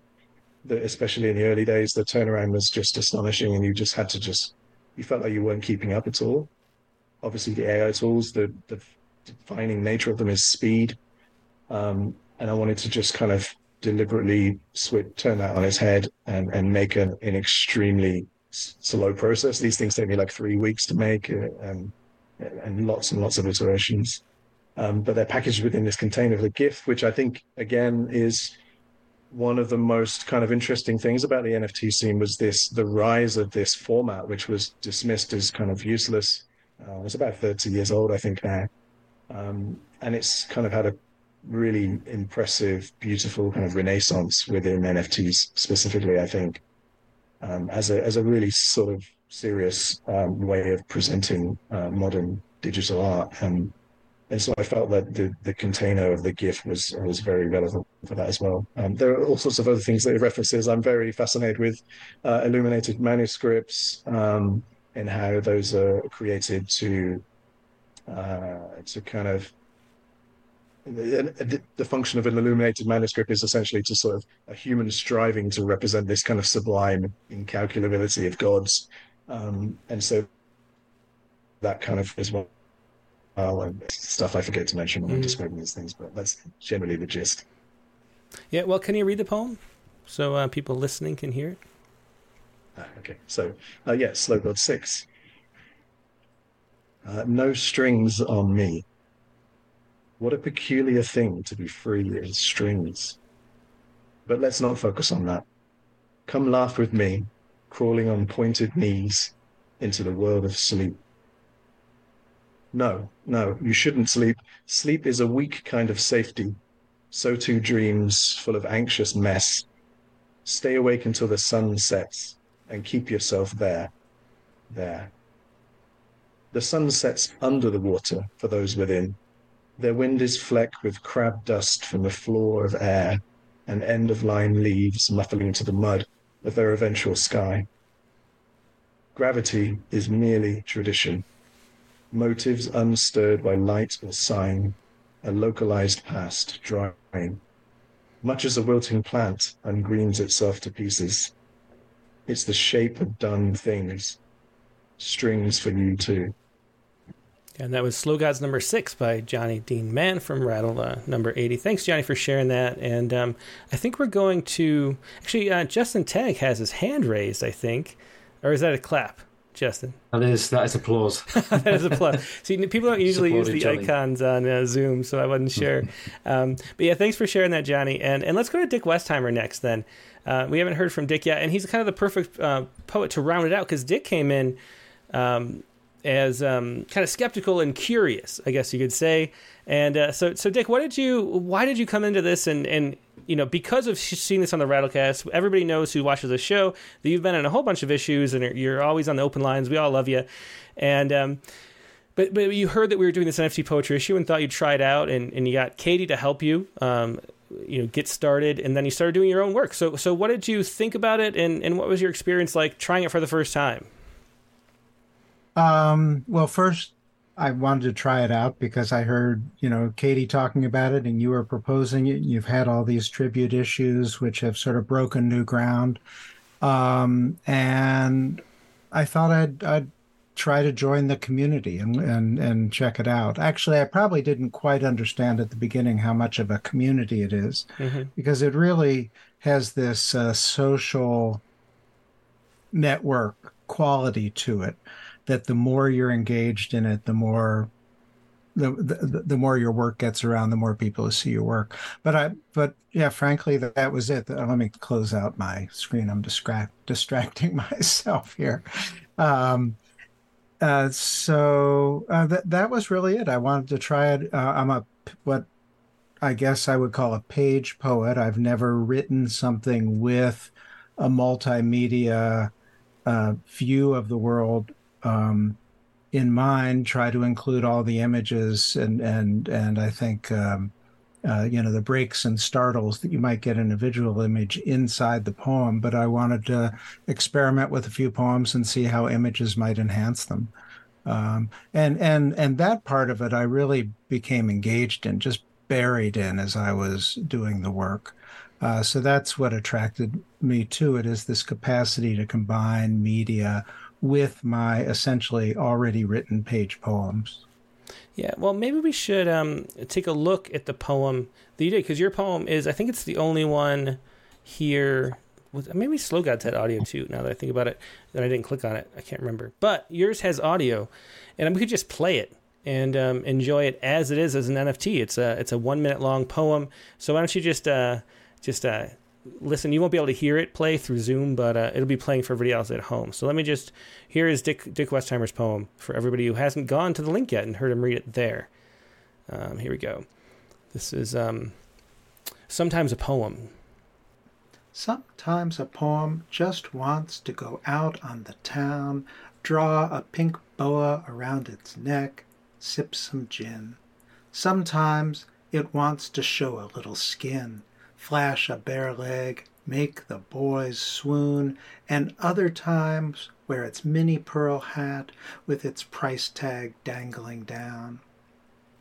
And sometimes a poem just wants to lounge around in sweats and fuzzy slippers, pop open a brew or two, speak in few words, listen to its heart beat and maybe yours, its head on your chest, whispering. Yeah, I mean the truth is that's just a great poem. Uh, sometimes a poem by Dick Westheimer, and um, and it, and it was cool to see though the, the way that you use the images for those uh, just listening to the the podcast version. The poem uh, reveals itself. Oops, I gotta delete it. is that the poem reveals itself sort of line by line, and then um, and images from the poem sort of appear on the screen first big, and then and then filling up the screen as you go. So so what was it like to to decide to to make a video like that, and, and how you would you would you would present the poem that way, how you played it, so to speak. Um, it, it, was really experimental. It's much like writing and poetry itself is just experimenting and and uh, becoming familiar with the tools that I have on my on my desktop to see how um, how to bring the poem to life for me. And I just started looking for images and trying to figure. I'm not a I'm not a technic, you know, a visual artist, but seeing if I could figure out a way to arrange them in such a way that complemented uh, the poem. So I would say that that part was very much just the, the part of being a creative and and and engaging and and and embracing the opportunity to bring a different form of creativity uh, to to the poetry. But as I said, it it sort of started with me searching for the poems as opposed to me having, as I've heard many other people talk about, sort of a a holistic view of how the art would unfold. Yeah, yeah. Well, it's just it's really interesting to see you trying new things. And, and what was your take on the setup process? Is it something that you think, you know, you're you're you you made this video poem on your own, and you do a lot of technological stuff. You have a website and things like that. You try new things. Is it something that was difficult to make a wallet and connect it to the thing and, and post it on objkt, which is where this was published? Was that something that you think at the moment? Like what do you think the admission price is for a poet who wants to try it is it too hard is it with the instructions from from katie on her website is that enough to learn how to do it or do you need personal help um, I needed personal help, uh-huh. and I'm and I'm not sure. You know, had there been a compelling, uh, another, uh, you know, enough of a compelling reason, I'm sure I could have figured it out. But as you said, I'm a pretty, you know, technologically engaged person. Uh, you know, I found the I've never done a video sort of unfolding thing before and figured out how to do that. So obviously, I you know had the patience for it. Um, but I find it's very difficult for me to sustain. Mm-hmm. Um, you know, the wallet crashes sometimes. I have to go back and re, I forget what it's called when you link things back up together. Um, I find it um, I have found it difficult to sort of find a community. Um, I didn't spend a lot of time doing it, but there were sort of no, you know, on all the social media platforms, you can get pretty savvy as to how to build a, you know, a presence and to find your your people in various, you know, Instagram and Facebook and used to be Twitter. Um, but I had I found I had difficulty like finding my way not to people I wanted to be engaged with, but work I wanted to be engaged with. Mm-hmm. So uh, that that part was actually, in some respects, the harder part to find my way into the world. So I was really uh, glad to hear about, and I now all of a sudden forget the name of the journal. Mm-hmm. Uh, I think it was John, Johnny Dean Mann. Yeah. yeah. Um, and I know that folks have talked about that in the past, maybe on your um, um, the program you and Katie do on Twitter. Um, but I'll try that. You know, I'll look I'll look at Tickle and see if there's a way for me to get inside not just a curated group, but to find poets uh, or artists that I'm interested in.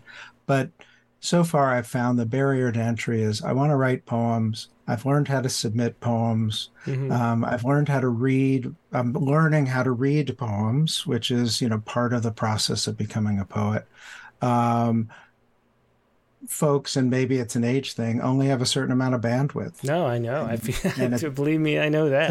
So, yeah, and and and so one of the things I know, somebody on the, uh, I've been, you might notice that I'm over here engaged in the uh, YouTube chat. Is somebody said, well, what happens when Amazon, you know, when it's that kind of platform that that is you know actually has a universal sort of sense of how the interface works and I know that you've talked about sometime in the future, blockchain might be that, but it might not. What are existing platforms that this could fit into? And that might be a place where it would become more appealing to me. But right, but right now, um, you know, I want to write poems. I want to read them in journals. I want to find journals that curate um, uh, collections of poems that I'm interested in and then submit to them. You know, that's one of the magic the things that's been so wonderful about Rattle for me is that it, for years, it felt like my reading home. So mm-hmm. feeling like it's a writing home is is a really powerful attraction to it. And I've not yet found that in any of the sort of the um, uh, the blockchain sorts of things. Yeah, well, that's definitely true. And and I wonder, does anybody have any thoughts? Uh, just raise your hand or like nod if you want to chime in about that question because that was something that came up in the in the chat window that was really interesting, and I'm not sure the answer. I, one thing I, I, did think was that being at NFT NYC, Amazon, as far as I know, was not there which I think maybe to me told me maybe that Amazon is afraid of what this might do to their business model as far as books. But um, does anybody have any thoughts about that? Katie's raised her hand. I wanted to go to Katie anyway.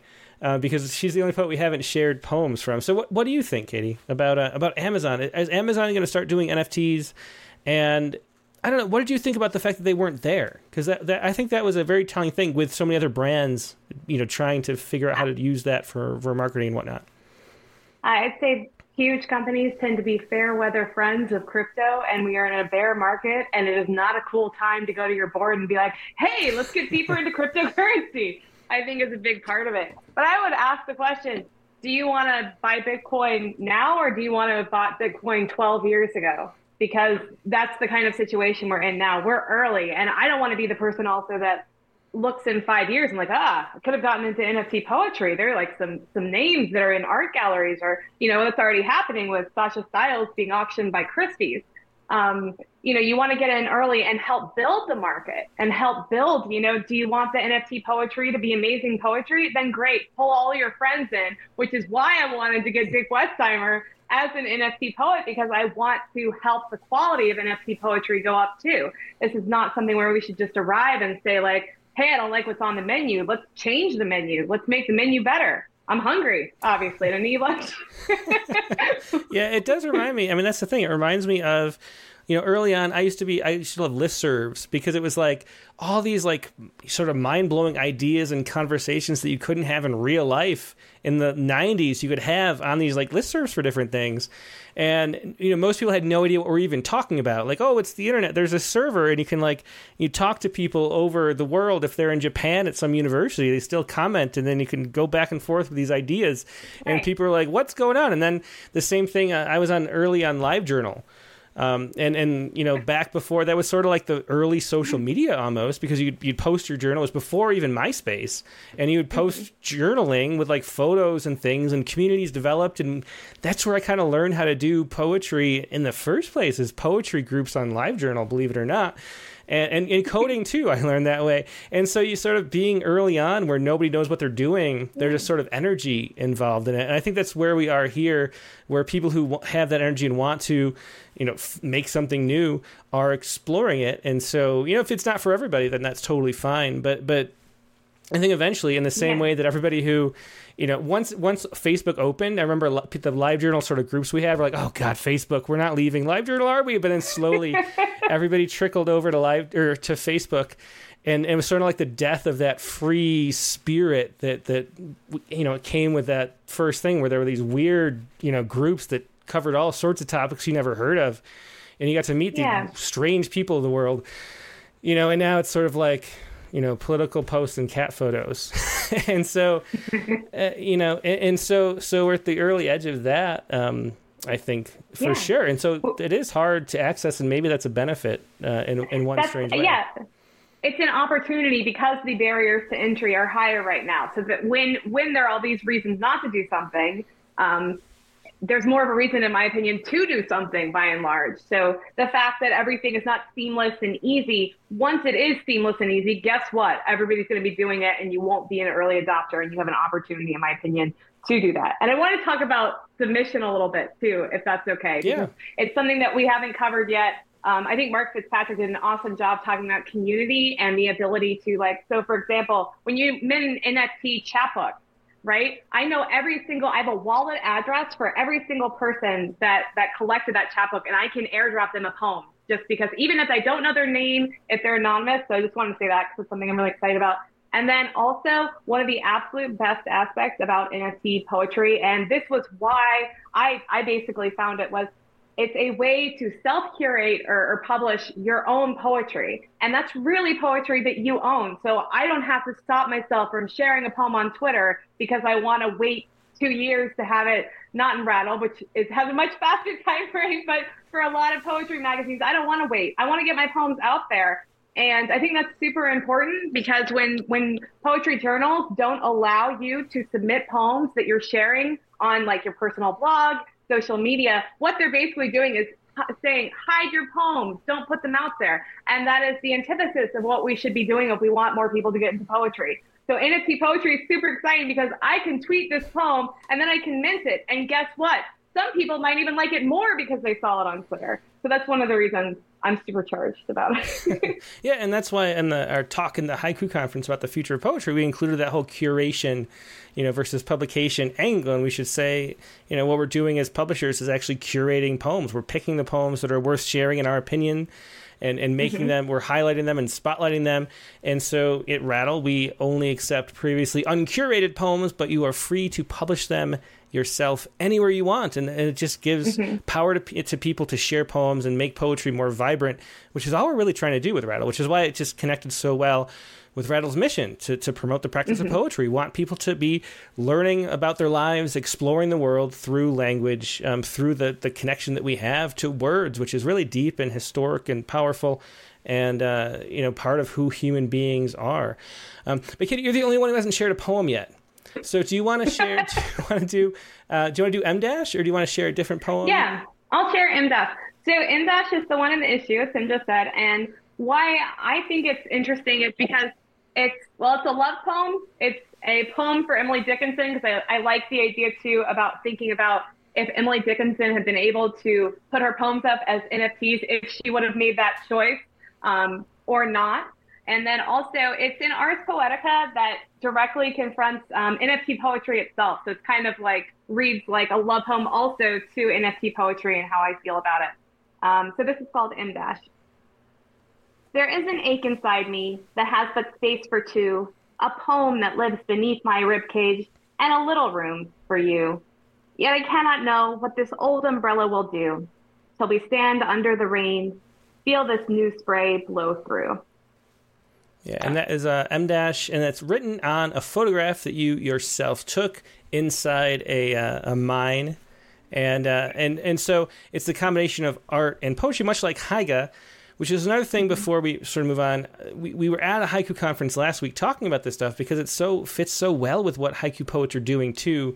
So can you talk a little about that? Maybe read one. Is there one of your um, crypto coup that you want to share? Maybe the one that was on that slide. And, uh, sure, uh, I'll share the the one that I put into the into the haiku conference thing. So yeah, so crypto coup basically. So I, you guys who know me know I love haiku, and I also love changing anything into a coup at the end. So so cryptocurrency plus haiku equals crypto coup. So uh, this is just like it's a collection I'm doing of trying to show how simply you can put forth poems and still have it work as an NFT. So crypto coup number eight is just this one that the four seasons raise and lower bows string quartet. Yeah, and, and so you know, there's this long tradition of haiga, um, you know, in, in in haiku, which is the combination mm-hmm. of visual art and poetry. And then there's also um, Haibun. We had a Haibun film festival at the uh, haiku conference, which there were these beautiful little mini documentaries or different or films um, where the mm-hmm. Haiga would be presented in various different ways. I think that the first that was Dave Bonta, who should be a guest in the Rattlecast at some point. I told him he could yeah. be, and then I totally forgot. So he's going to be the guest. We'll we'll talk about that at some point. Um, but but there's really interesting ways that you can share through through other mediums besides for just the text. One of the things that um, that that thinking about NFTs has done for me is think about the way just the shape of a page shapes the shape of a poem. Like it's mm-hmm. almost like a like a sonnet is a perfectly centered on a on a regular piece of paper with a perfect amount of white space around it, and kind of that's why we make poems the size we do and the shape we do. And there's mm-hmm. just so many other ways we can present poetry, which is just the music of speech creating meaning. And so, um, mm-hmm. but but haiku um, really worked perfectly with that, and a lot of haiku poets are experimenting with that too. So it was really interesting to see.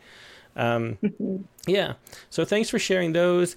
Let's see. We are we we said we'd be about this amount of time, and we still got to do the open lines, which I'd like to do. Um, let's see. Were there any other?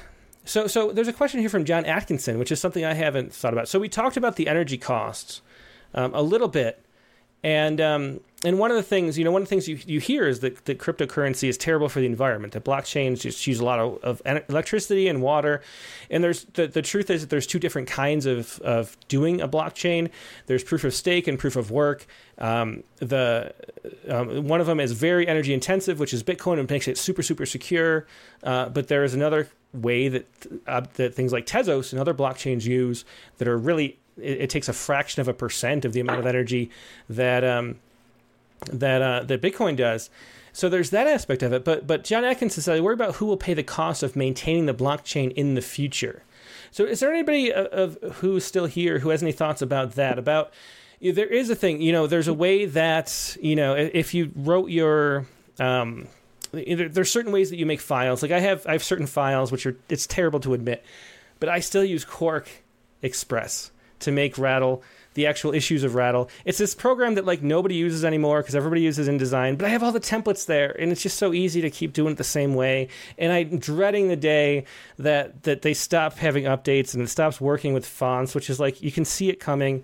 Uh, I'm gonna say move over InDesign and like redo all the all the templates, but but there is this way that, that we lose the ability to even play some things over time and and the blockchains do require networking to maintain does anybody have any thoughts about that about about how how stable it really is when it, you're relying on um, these networks that have been set up by by other people. Does anybody have any thoughts about that? Just raise your hand. Yeah, Mark Fitzpatrick is right there. Yeah. Yeah. So, and one thing I would say is that the energy um, debate is a lot more nuanced um, than the headlines. So you might see headlines about uh, how Bitcoin, which is the, of course, the the primary example of being a, a proof of work blockchain that takes a lot of energy to keep producing new blocks. Um, there's a lot of, of different things going on around that for harnessing energy that previously would have gone to waste, where um, let's say in like a lot of uh, rural areas where they're producing power, but too much that's more than that's actually required to run whatever infrastructure is in that area. So there's just a lot of, of waste of potential energy.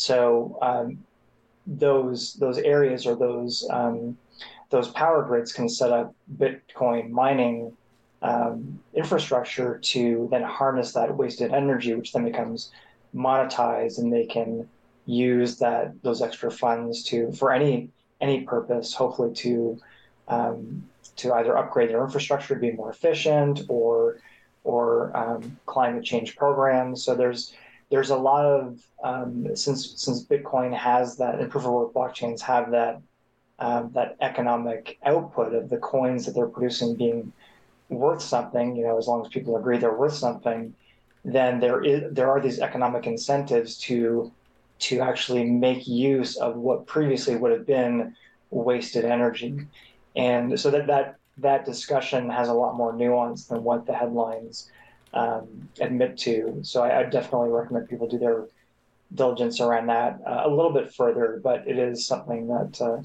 is is important to consider. But I think about blockchains and in like 100 years from now, 300 years from now, will the poems we produce today or the art we produce today, it might be stored on the blockchain, but how do we keep these things going, even if they are just net drags on the environment? Let's say they are 300 years from now. Um, I think if there is, uh, I think it's it's just an evolutionary kind of argument to me is that if these blockchains are a value add to humanity at large, then in hundreds of years from now they will still be around. And if they are a net cost to civilization, then they will evolve or um, they will go away.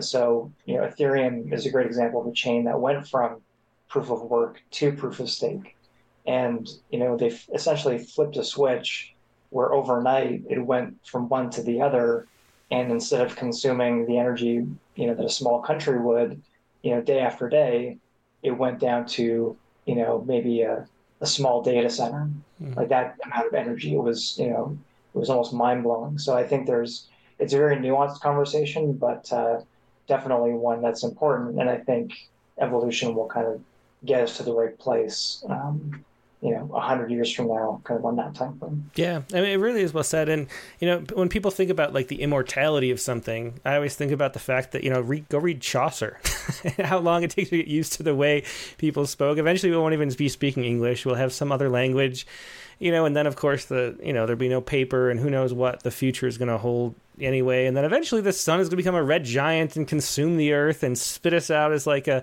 barren wasteland of rock and you know, I mean, nothing lasts forever. The big crunch or the big chill or whatever is going to happen. So, I mean, you know, you got to think about your timeline, and and I, I, think blockchain will be around for at least the next, you know, decades. And so, how long are, are we going to be around to to appreciate it? But, but yeah, that's a good point. Thanks for sharing that, Mark.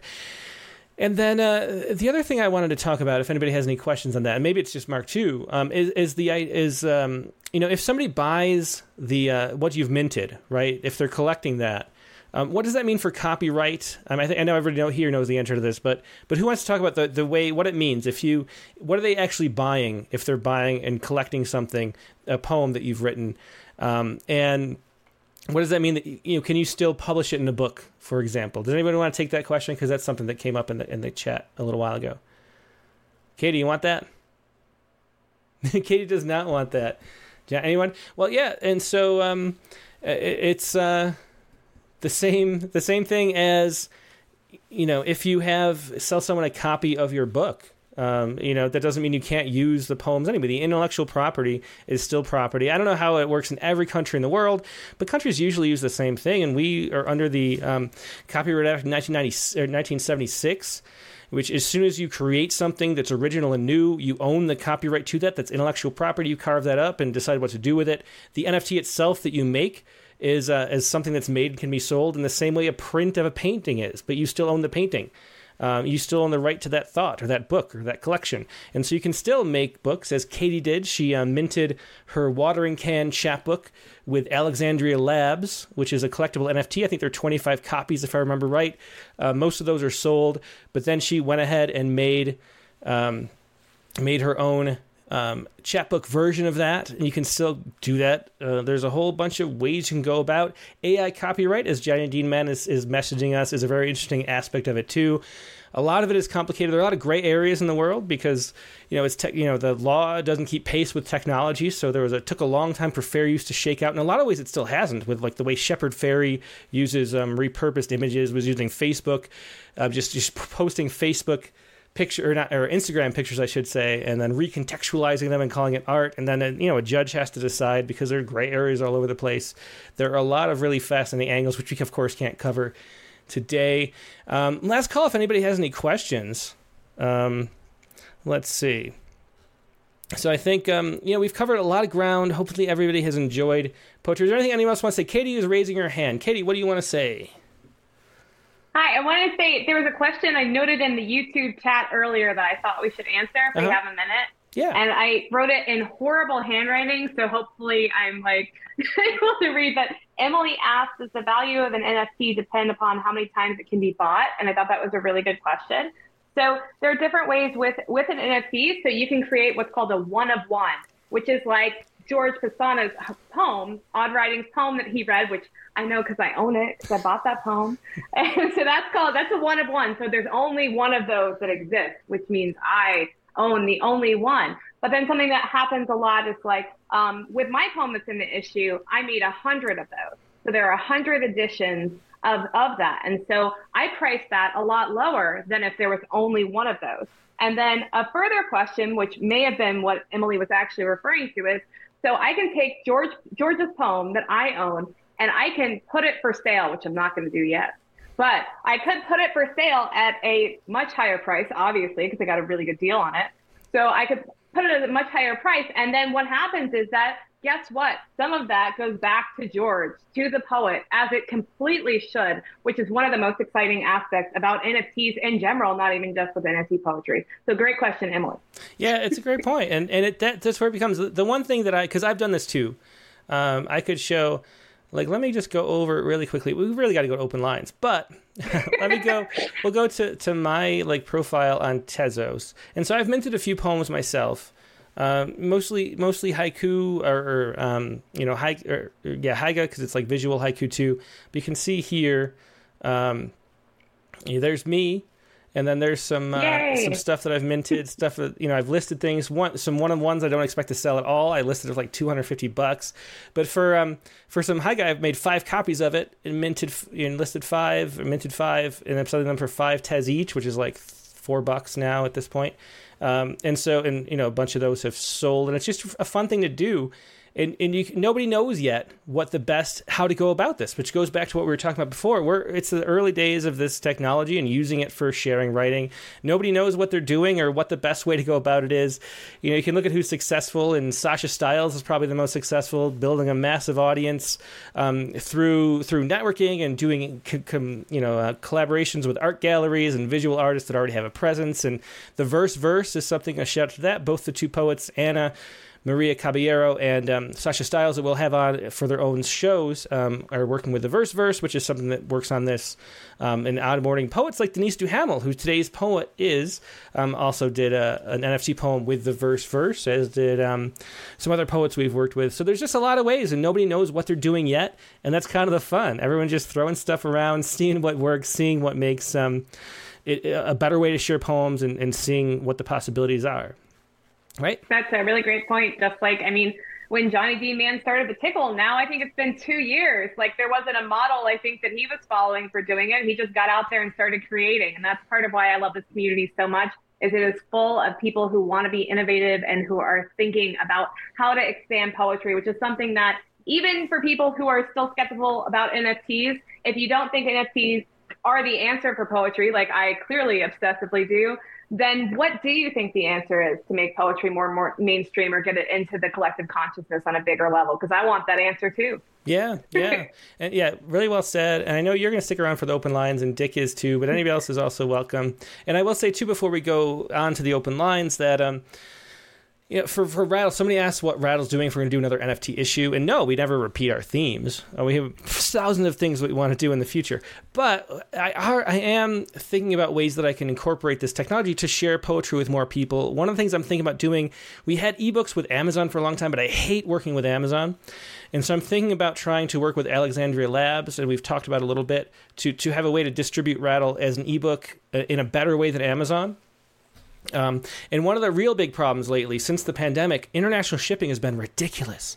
So there's certain countries that get their copies, but like if you're in India, or if you're in, in Indonesia, if you're in Australia, uh, you, you it's like 50-50 if the poem, if the magazine ever reaches you. So I think I'm, I'm making uh, NFTs token gated maybe in a way for um, for um, international subscribers to get their subscriptions instead of having to rely on the mail and shipping the things around the world. I'm not sure exactly what we're going to do, but we're still, you know, we're trying to make connections and seeing what we can because our purpose is to share poetry and promote the practice of poetry, which we think the whole world is a better place if, if more and more people are doing it for so many reasons. And so that's what the, the future holds. We're not doing an NFT poetry issue, but we might work in different ways, making NFTs and tying them to artists and who knows what. So, you know, any way that seems like it's going to work for us. This was an experiment doing this issue, and we learned a lot, and we're going to keep experimenting like we always do. So, thanks to everybody for joining us today. Uh, I was really, uh, you know, sorry if we didn't get back to you, but it was just great talking to you and having you on for for a bit and getting to share your perspective on NFTs. Hope this uh, experience with uh, this issue was a positive one, and um, a whole hope a whole lot of people learn about it because it's something that a lot of people don't know very much about. So thank you for being here and for doing and exploring all that you do. Um, now we're going to go on to the open lines, and uh, let me put this on the screen so you can see how it works. So it is a little late for open lines. We only have about 45 minutes at the very, very most, so it's definitely going to be one poem each today. But if you'd like to share a poem, email it right now to openmic, that's openmic at rattle.com. And then find the Zoom link and join all these fine people, whoever's um, able to stay for the Zoom link. I'm going to paste it in the chat windows on Facebook and YouTube. Email your poem to me at openmic, openmic at rattle.com. Then follow this link. Only if you want to share poems. We're going to keep streaming on YouTube and Facebook. But if you want to share a poem, email it there and follow the Zoom link and share it. I found. Okay. Anyway, we're going to take a quick break. I'll be right back with the open lines. And we're back. Thanks so much for your patience. The prompt last week plus two Oh, that's the problem. Okay. The prompt last week was to write an ode to an object in the room you're sitting in right now. And so I tried to write a poem. I was at the uh, on a plane while I was trying to write, and um, try to write about an object on the plane. And this poem is one of those things. So I judge poems, the quality of the poem, based on how much it surprised me and how much I, it came to some kind of new thing. Because uh, so often, if you learn how to do this po- poem thing, you kind of get into this meditative zone where something new emerges that you're surprised by, and it's like, oh, I didn't know that connection. And that's how I judge the quality of poems. This did not work. It did not work at all. Um, but in the interest of sharing things that even when they don't work, this is my ode to the no smoking sign on commercial airliners. So the first, when I flew out to Cincinnati, we had the regular no smoking sign, which I've seen every single time I've flown an airplane my entire life, always illuminated. This time, that sign was gone for the first time. I always wondered how long, because nobody's gonna smoke. Like, who's when's the last time you saw someone smoking? But um, but always those signs are lit and the, on the new Airbus, like whatever it is, A416 or whatever the heck I was on, no more no smoking signs. There's just a few around and like in like you know not lit up. Instead, they have something different. So this is my ode to the no smoking sign on commercial airliners. Ode to the no smoking sign on commercial airliners. No one was smoking. No one had been smoking for some time.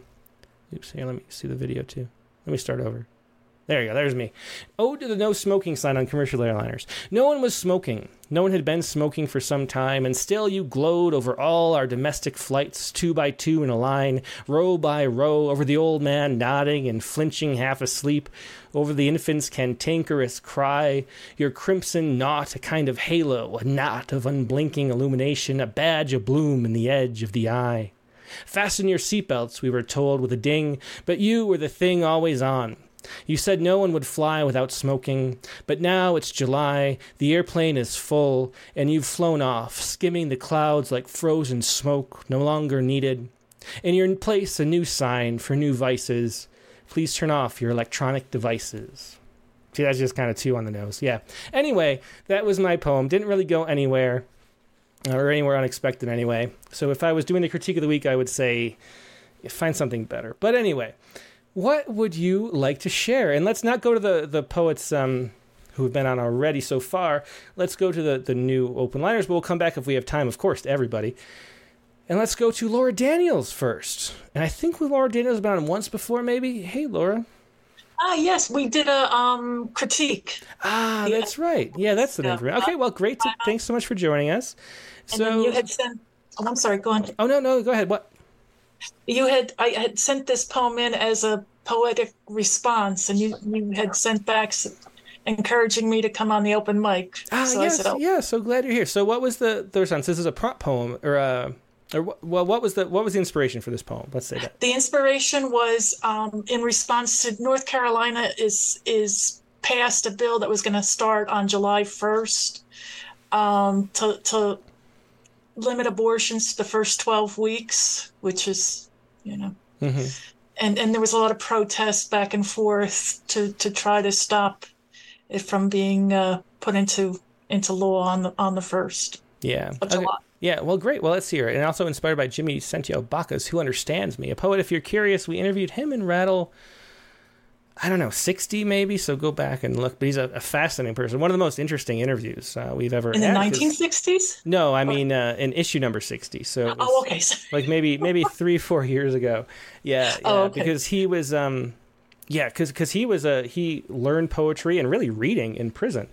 And so um, it's just such a fascinating and empowering story that he had to share. But anyway, let's hear this uh, this poem, Laura. Okay, great. Thank you. This is uh it's entitled Question Authority, and, and like Tim said, it's inspired by Jimmy Santiago Baca's Who Understands Me But Me. They wanted quiet, meek, and mild, but I was loud and clear. They said to hold all questions, but I raised my hand, wanting to know. They said to sit down in the back, but I stood my ground up front. They denied my body's freedom, and I fought for what was mine alone. They denied me dignity and respect, but I will earn it in the end. I won't keep quiet, never could, never will. I question your authority, your knowledge. I stand with others who rise in protest. I fight for a woman's right to choose. Who understands my fight but me? I want to live a beautiful, dignified life. Who understands me when I say this is beautiful? Excellent. Thank Thanks you. so much. Yeah, that was Question Authority by Laura Daniels, something I always do. Thanks for sharing that, Laura. And uh, let's go next to um, let's go to Brian O'Sullivan. Hi, Tim. Hey, Brian, how you doing? I'm doing really good. It was really fun to listen to. Thanks to all the NFT poets. That was great. Yeah. So, what do you have uh, to share with us? Okay, so I have a prompt-ish kind of poem. It is um, not to an object that was in the room, Uh-huh. but to a person that was in the room. All right. Um, but it's ode-ish. It's an anniversary poem, actually. Oh, So it's called Our Cats and Other Essentials. After Major Jackson's superfluities, to Jen for our 22nd anniversary. Aw. Um, th- uh, this walk to Sugar Mom's as we fall behind the group. This feta chicken, that cab I don't call. This shambling mound wherever he is. This bumpy bus. This Tom through the window. This nanny. This Flora. This hissing Milesy. This bell with a crack. This champagne cork. This General's Inn. This dress and tiara. That noisy train. This turtle soup. This icy windshield. This stone cat. This Romanian choir. This voodoo bowl. This blessing of cat boats this Fergs, this Josie, this imaginary river with real kayaks on it, this place of grace, those hospital rooms, this shooting star, this Bryson, this treehouse, this Yule Cat Hugo, this Des in the room, this Des on the move, this resting and roaming, this quiet wild life, this love, this love, this love, this love, this love.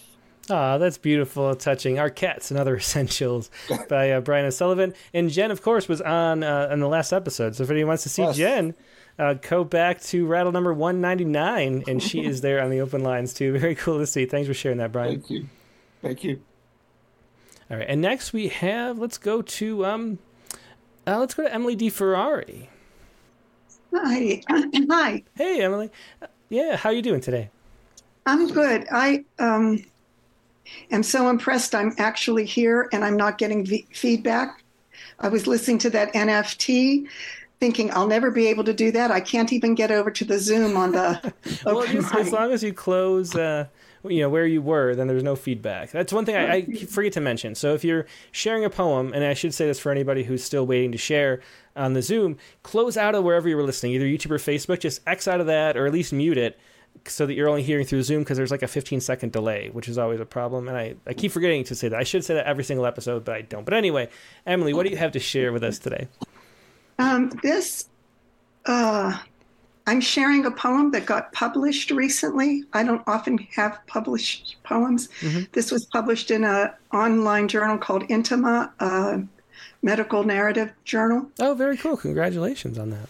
Thanks. Um, and it's something I had been writing for about a year because I've been doing abortion support work. Mhm. And it ended up feeling like uh, the ekphrastic challenge kind of spoke to this poem. So it was kind of a reverse. Oh, really for me, interesting. Yeah. The most recent one. So I'll go ahead and read it. Okay, It's- yeah, go ahead. I'm going to clear my throat Okay. without moving. Sorry. Okay, no problem. Okay. The secret keeper.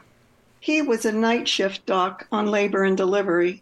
She was a later mama wannabe, a nurse, green.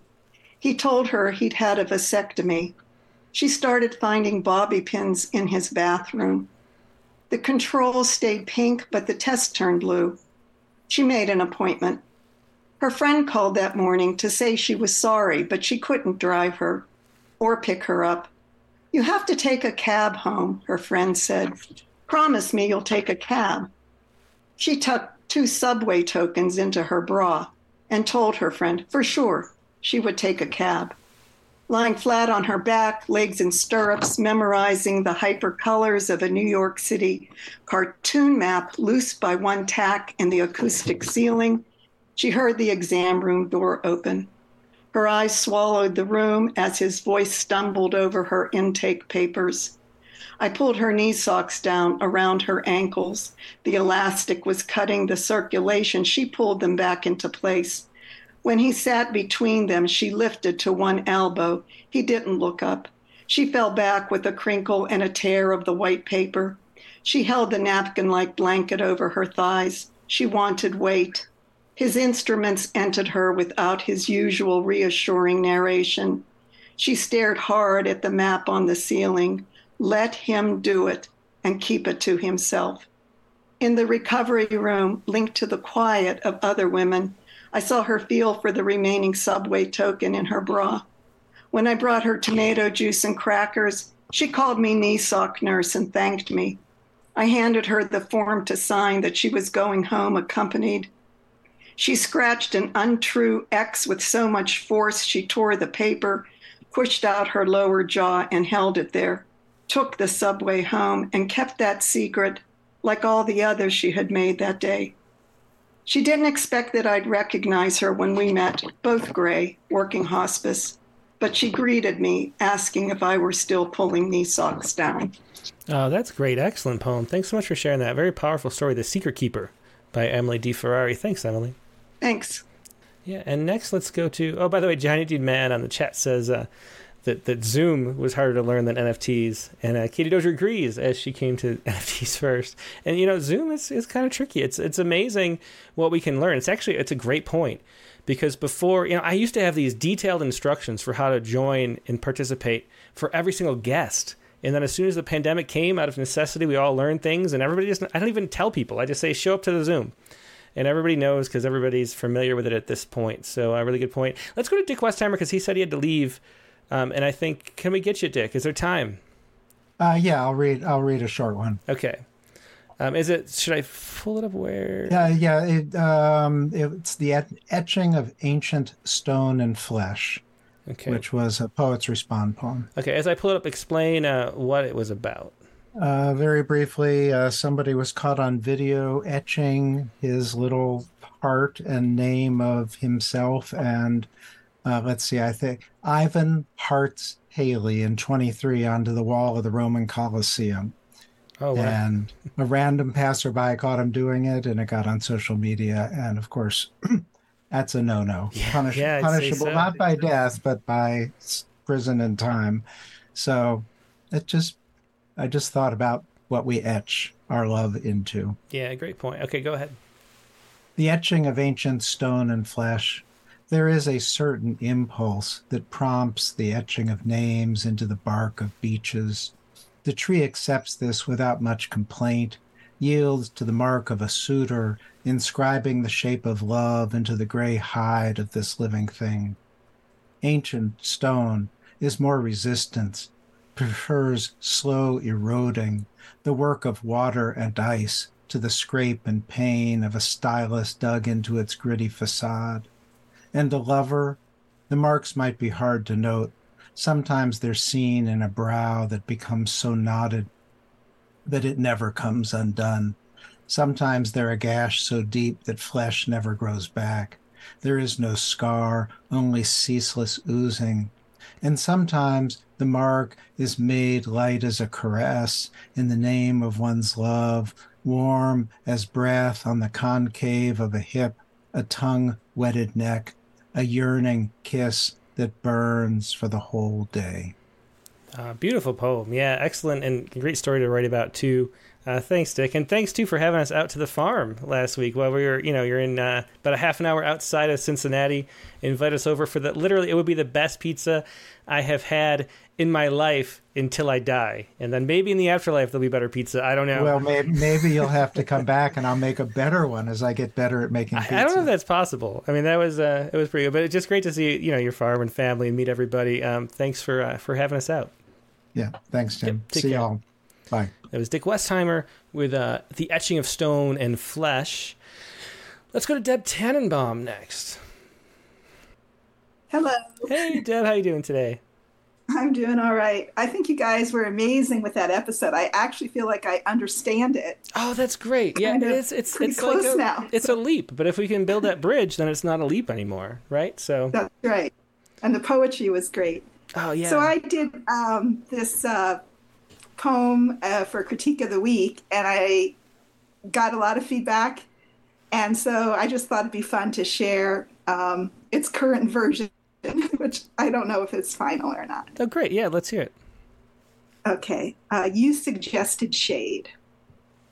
Up through the glare of sun drunk air, rocks poke underfoot. The eroded steep trail eases, settles in a way soft with pine needles. Trees are poetry, most are lodgepole. The pine scented breeze is poetry sighing. Half the trees stand dead on their feet, insect wrecked casualties, gone rusty, ragged.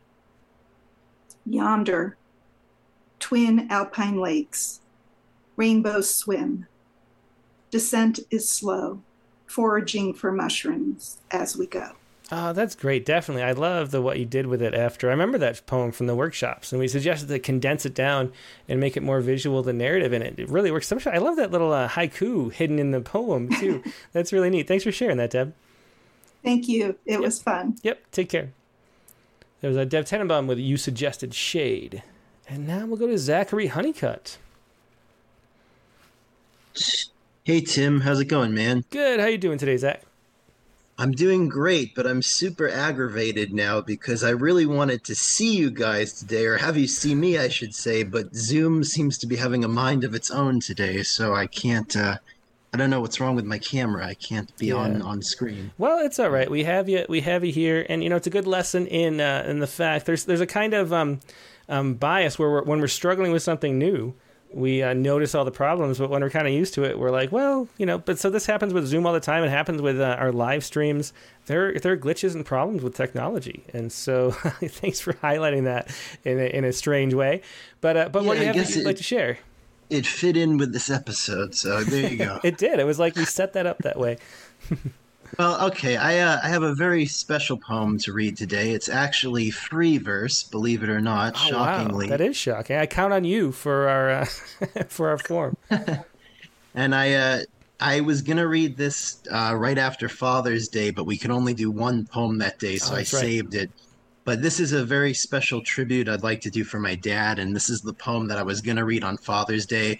Really quick, just to say something about it. Um, I was actually abused when I was a mm. kid, and when I was 16, I left my mom to live with my father, and my father and I have always been really, really close, and my father like I, I hate how when i was a kid growing up as a millennial like a lot of the cartoons like for instance the fairly odd parents or jimmy neutron and cartoons like that they'd always make the dads look out to be like complete ignoramuses or imbeciles that couldn't do anything. And even like in the old shows like the honeymooners i remember there was an episode with ralph Kramden where ralph and alice had to switch places and alice was you know working and making the bacon and um, Ralph couldn't even boil water. You know, he tried to cook like uh, something for dinner and everything like blew up in his face.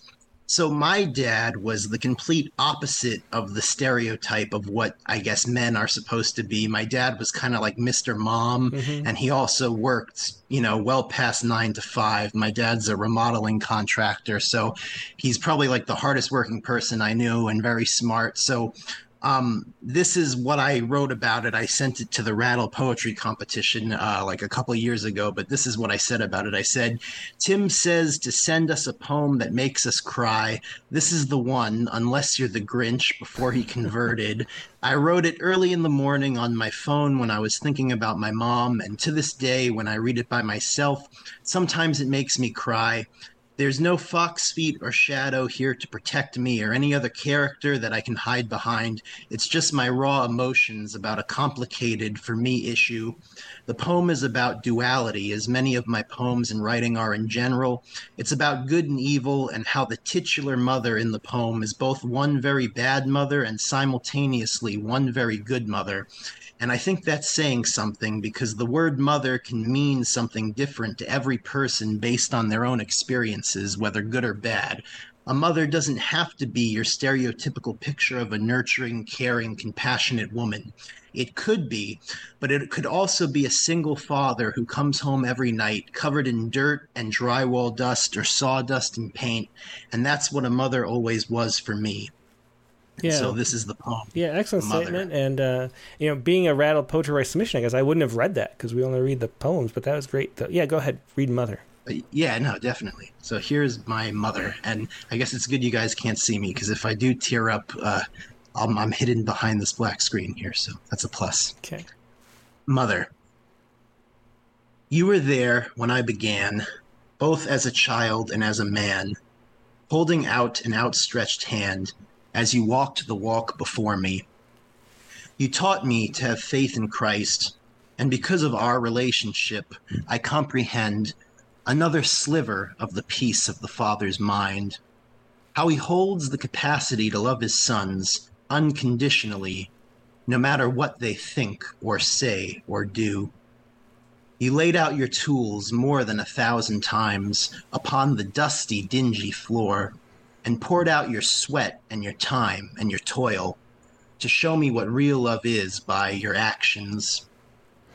That outstretched hand is layered with cracks, like the maze of lines in the cracked porcelain tile of the tub you took out on that last job. Your fingers, each finger, is bent, broken, burnt, or bruised, as that hand still reaches out for me, sort of hanging lifelessly, but still sticking out anyway. You trudge upon that path you know, on your hands and knees, so that your knees are worn down like the stumps of trees, and gnarled and knobby, full of bumps and uneven. And I can see the rings of your time spent wrapped around you, never wasting a single oval, never wearing a wrinkle you did not make the best of. When I fell and cut myself or bruised my skin, you picked me up in those sacrificial hands to wrap them around my waist and hug me. You cleaned out the dirt and bandaged my wounds and took them up, carrying them as if they were your own. When mother pulled upon my arm and almost ripped it off my shoulder, when mother got me so sick that the doctors laid my limp body upon a cold metal table and shot up my little legs with penicillin as I screamed in pain. When mother mocked me and let others ridicule me until I cried. When mother drove me around town half smockered at 1 a.m. When I looked for her and could not find her. When I looked for her for at least two days and found her in the bed of another man and woman. When mother did not tuck me in and I looked out through the window at all the stars, wondering if you could see them from your porch. When she took the phone and locked it in her room so I couldn't call you. When she smiled snarkishly, expecting to be worshipped on Mother's Day. For giving birth to me, then shoving me forward into a hellish existence. When Mother ripped my entire world out from under me, as if the entire life I knew were all one big joke she played on me. You were there, going through it all with me your big hands clasped around my little, my growing fingers. You lifted me up and showed me a better way to live. When my mother abandoned me and gave up her rights to watching me grow, you earnestly and vigorously put on her pristine shoes, squeezing your toes into the ends of the heels, wearing them on top of your ratty, mud stained sneakers, making them fit as best you could then going off to labor yet another day. Yeah, beautiful poem, Zachary. Thanks so much for sharing that. Uh, really powerful. That was Mother by Zachary Honeycutt. And, and yeah, yeah, thank, can, yeah, great reading too. And you can hear the, the power of the, the iambics, even the free verse, I have to say. Um, but really touching poem. Thanks for sharing it, Zach. Yeah, always a pleasure. I consider you guys my poetry family, so I guess for the 200th episode, I, I wanted to do something special like that. Yeah, that's perfect. Well, thanks so much, Zach. Yeah, see you guys next time. Yep. So Zachary Honeycutt once again with Mother. Let's go to River Adams, another first time caller. Hey, River. Hi. Yeah. Hi. Hi. It's my first time listening, but I've been a big admirer for a while of the printed magazine, so I thought I'd check out the podcast. And I'm really, really excited by this conversation. I think NFTs are a really interesting way to go with this. So yeah. I'm really thankful for everybody who's been able to speak on that. I, I definitely think so too. And um, it, it is something. It's it takes a little while to get to get used to, but but once you do, I think there are just a yeah, lot of possibilities. Like yeah.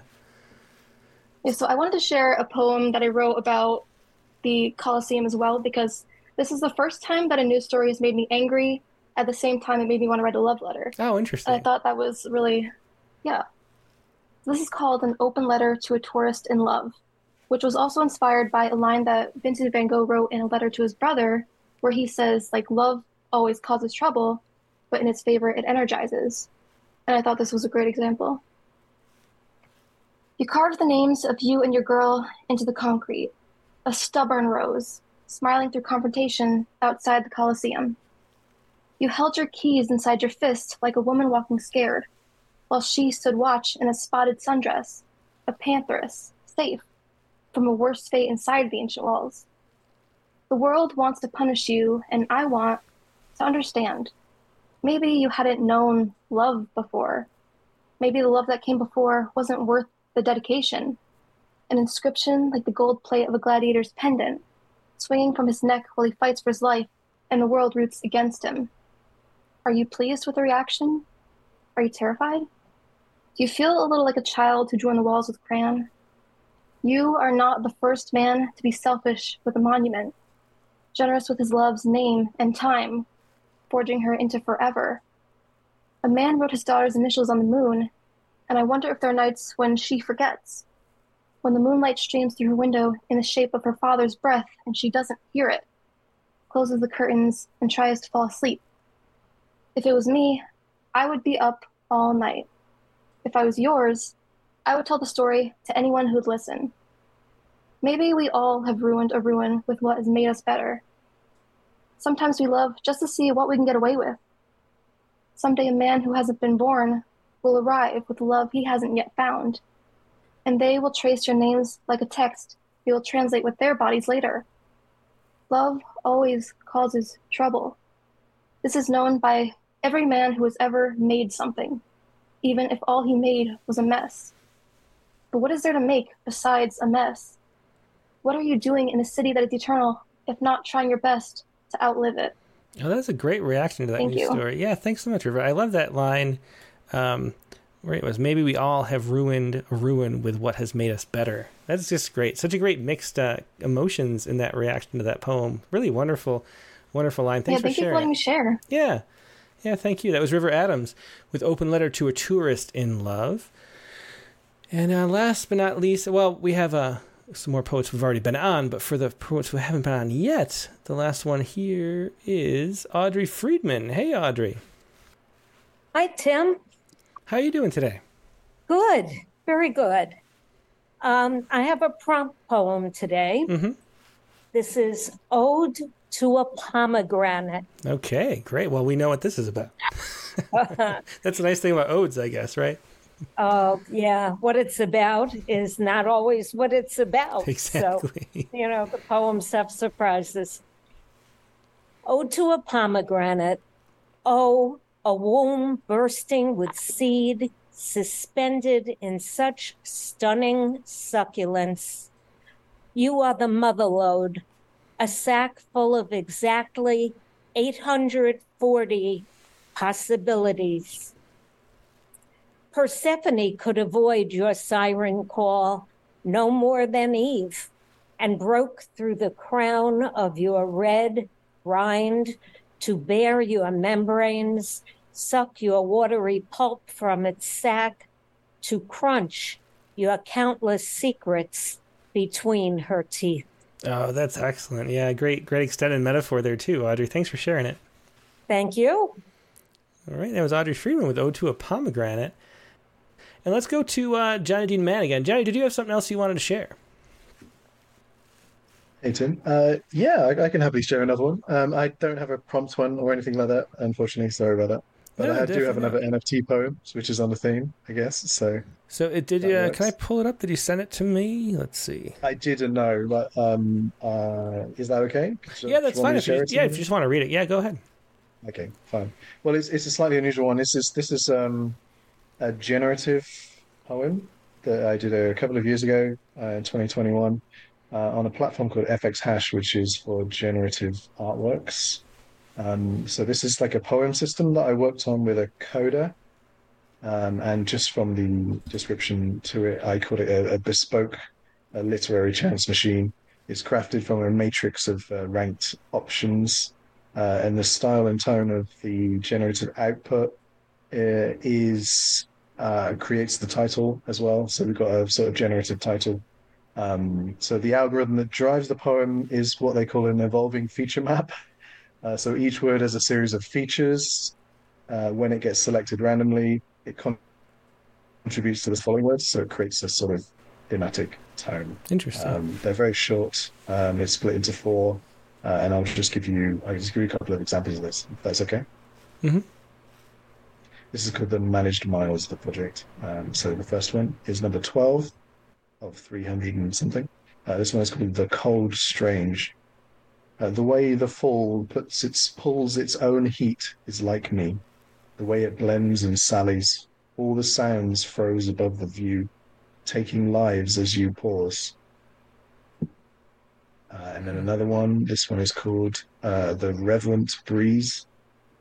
The way the million lurches its own mole is like us, the way it floats and clips.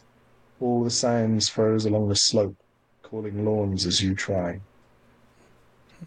Um, so you can see there are certain similarities that maybe pop up as, as you listen to them, um, Yeah. but the chance of two transactions generating the same poem from this system is about one in 450,000, I think. So you get little bits come up that repeat, but yeah, everyone is original. Yeah, that's very interesting. There's so many different ways to write a poem, and, and you know the poets are interested in the NFT space tend to be interested in all the different ways too, and so very cool example of that. Thanks for sharing that, Johnny. And uh, we will close out like we began with Katie Dozier. Hey, Katie. Hello again. I'm still here. You are still here. I was wondering if you had to get out to run, but you don't. no. So you have an ode, I believe. I have a prompt poem, but I think I might actually read one that I think is more fitting to the closing out of the NFT poet uh, one here, which I also wanted to say because he went back and forth between people. I think we didn't really get to thank you as a group for deciding to do this tribute issue, but I know that everybody is super grateful. And it's really impressive that you saw the potential of our space when a lot of editors and publishers, I think, would be like, NFTs, I don't need no NFTs. And instead, you were open to the conversation. So we all really appreciate it. Well, thanks for saying that. You know, I'm always trying to fi- you know find new stuff. So even if it was weird and didn't work what you were doing, it's still to be something worth interesting and checking out. But I do think it, it's a it, very the odds are pretty good of it being the future of how we share writing. So it's great to be Yeah. early adopter. So thanks for getting me on board. Right? Definitely weird, but also the future of everything as things tend to go. Yeah, I think so. so so can I pull up? Is there a way I can pull up what you want to read? Did you send it? Oh, sorry, I forgot about that. Even though geez, I'm on you of all like every week, like there is no excuse for that. Uh, um, okay, well, I could. Is it I in your could, uh, chapbook? It is in my chapbook. Um, which you have in Okay, hang on one second. room. I'll go get it and put on the webcam. It's in the other room. All right, I'll just talk until What? Yeah, back. talk until I do. And and what page is it on? It's on page 22. Okay, so tell people about it while I do that. Okay, so this is the physical version of the collectible chapbook that I did. So what I decided to do was first mint this as a collectible chapbook, which I'm hoping other people copy that term because I think it's very appropriate. And then it's with Alexandria Labs and the mastermind behind that, I think by and large being Amelie Lasker, who is amazing. And so I minted that as a collection where each particular NFT is a different one because the cover is different for every single iteration of that limited edition collectible chapbook, which makes it a non fungible token. And in contrast to this, which is very fungible, very replicable, and just a physical traditional chapbook, but it exists in its more collectible form as an NFT. So Okay, so which poem? the one reading? that I'm gonna read "Cake for Food Matthew" because this came up earlier in this talking about this. So this was a a party and a partial poetry reading that the verse verse did in part at this party that was way cooler than I am, thrown by Food Matthew. That was like an NFT centric and in like a super hip art gallery where I felt overwhelmed by coolness as I'm a dork. So this is called Cake for Food Matthew, who is an NFT artist. All along the party walls, pictures of a pop art man wearing masks made of food, as if Andy Warhol had done a self portrait in his soup. Toothpicked by his mouth, a jackfruit, ears made elfin by half pineapples, hot dog buns snug between binder clips, beside the cheeks of dripping ketchup and mustard. And now this an ice cream cake held fast to his face. A metal scoop in one hand, a plastic spatula in his right. I wiggled the piece in the corner, afraid it would fall. A frosted cloud of sprinkles could have been flung onto the wall, but with my fudge square safe atop a paper plate, Food Matthew's arms extended upwards to offer more. At first, I thought it only tasted like a chocolate start, but the second bite still lingers now, an unmasked metaphor for every piece of art. so there is. This is definitely the strangest party I've been to, and now I've been to uh, haiku poetry parties too. But Food Matthew is. A, I'll put up one of these. This is the kind of thing he does. He started doing the pandemic, and he puts food on his face and calls it art, which yeah. is uh, interesting. You know, it's strange, but we're still talking about it like six months later, or however yeah. long it's. Been. I guess it's only been three months, but we're still talking about it and um, it's just interesting. The, the the joy and strangeness of that was definitely interesting. Thanks for sharing that poem, Katie. Oh, thanks so much for doing this episode, and I love hearing everybody's poems. And it was a really fun afternoon. So thank it you. It was, yeah. Thanks so much. Um, yeah, so that's going to close out the show. Let's do the Saiku really quickly. And the Saiku this week, if I can pull up, we have a lot of things up this time.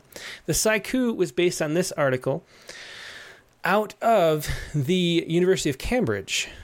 Um, I have to accept the cookies, and they're very complicated because it's the UK. But anyway, the University of Cambridge is here, and they are.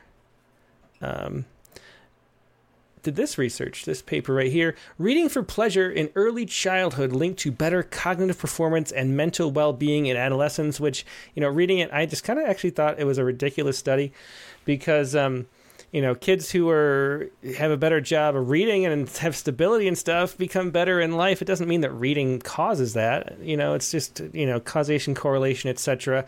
You know, I don't know what they're thinking, but it did make me think about reading.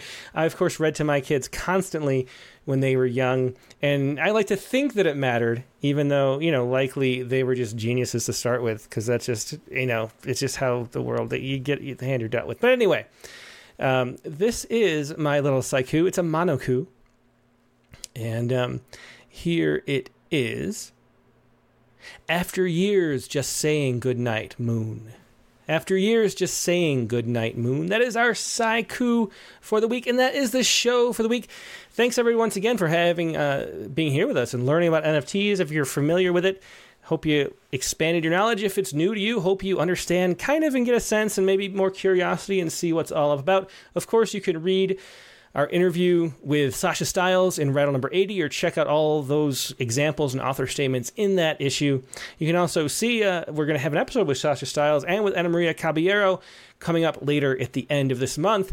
But next week's guest on the Rattlecast, well, let me do the prompt first before I reveal next week's guest. The prompt for next week, um, kind of inspired by NFT poets, and I'm not sure how this is going to work, but it's very open ended. The prompt for next week is write a mixed media poem of some kind. Use art or sound or some other medium combined with your poem. Pretty simple, uh, but a lot of options. We'll see what you do. That is next week's prompt. Make a mixed media poem of some kind. And next week's guest in the Rattlecast is going to be Virgil Suarez. And we've published Virgil um, several times going back way back. Um, Virgil is most recently the author of American Chernobyl. Um, and it's a self published book, even though it's a beautiful book. He's an artist as well. And look at that beautiful cover. Um, and so we're going to talk about self publishing too. So, sort of alternative publishing is a bit of a theme this month, although an accidental theme. But uh, that's Virgil Suarez, um, a down in Florida based poet. I know he rides motorcycles, and uh, his newest book is American Chernobyl. Um, so we're checking him out, Rattlecast number 201. Monday, back to the regular time, July 10th, 8 p.m. Eastern, 5 p.m. Pacific. Hope to see you then. Hope you have a great week in the meantime, and I will talk to you later. Goodbye.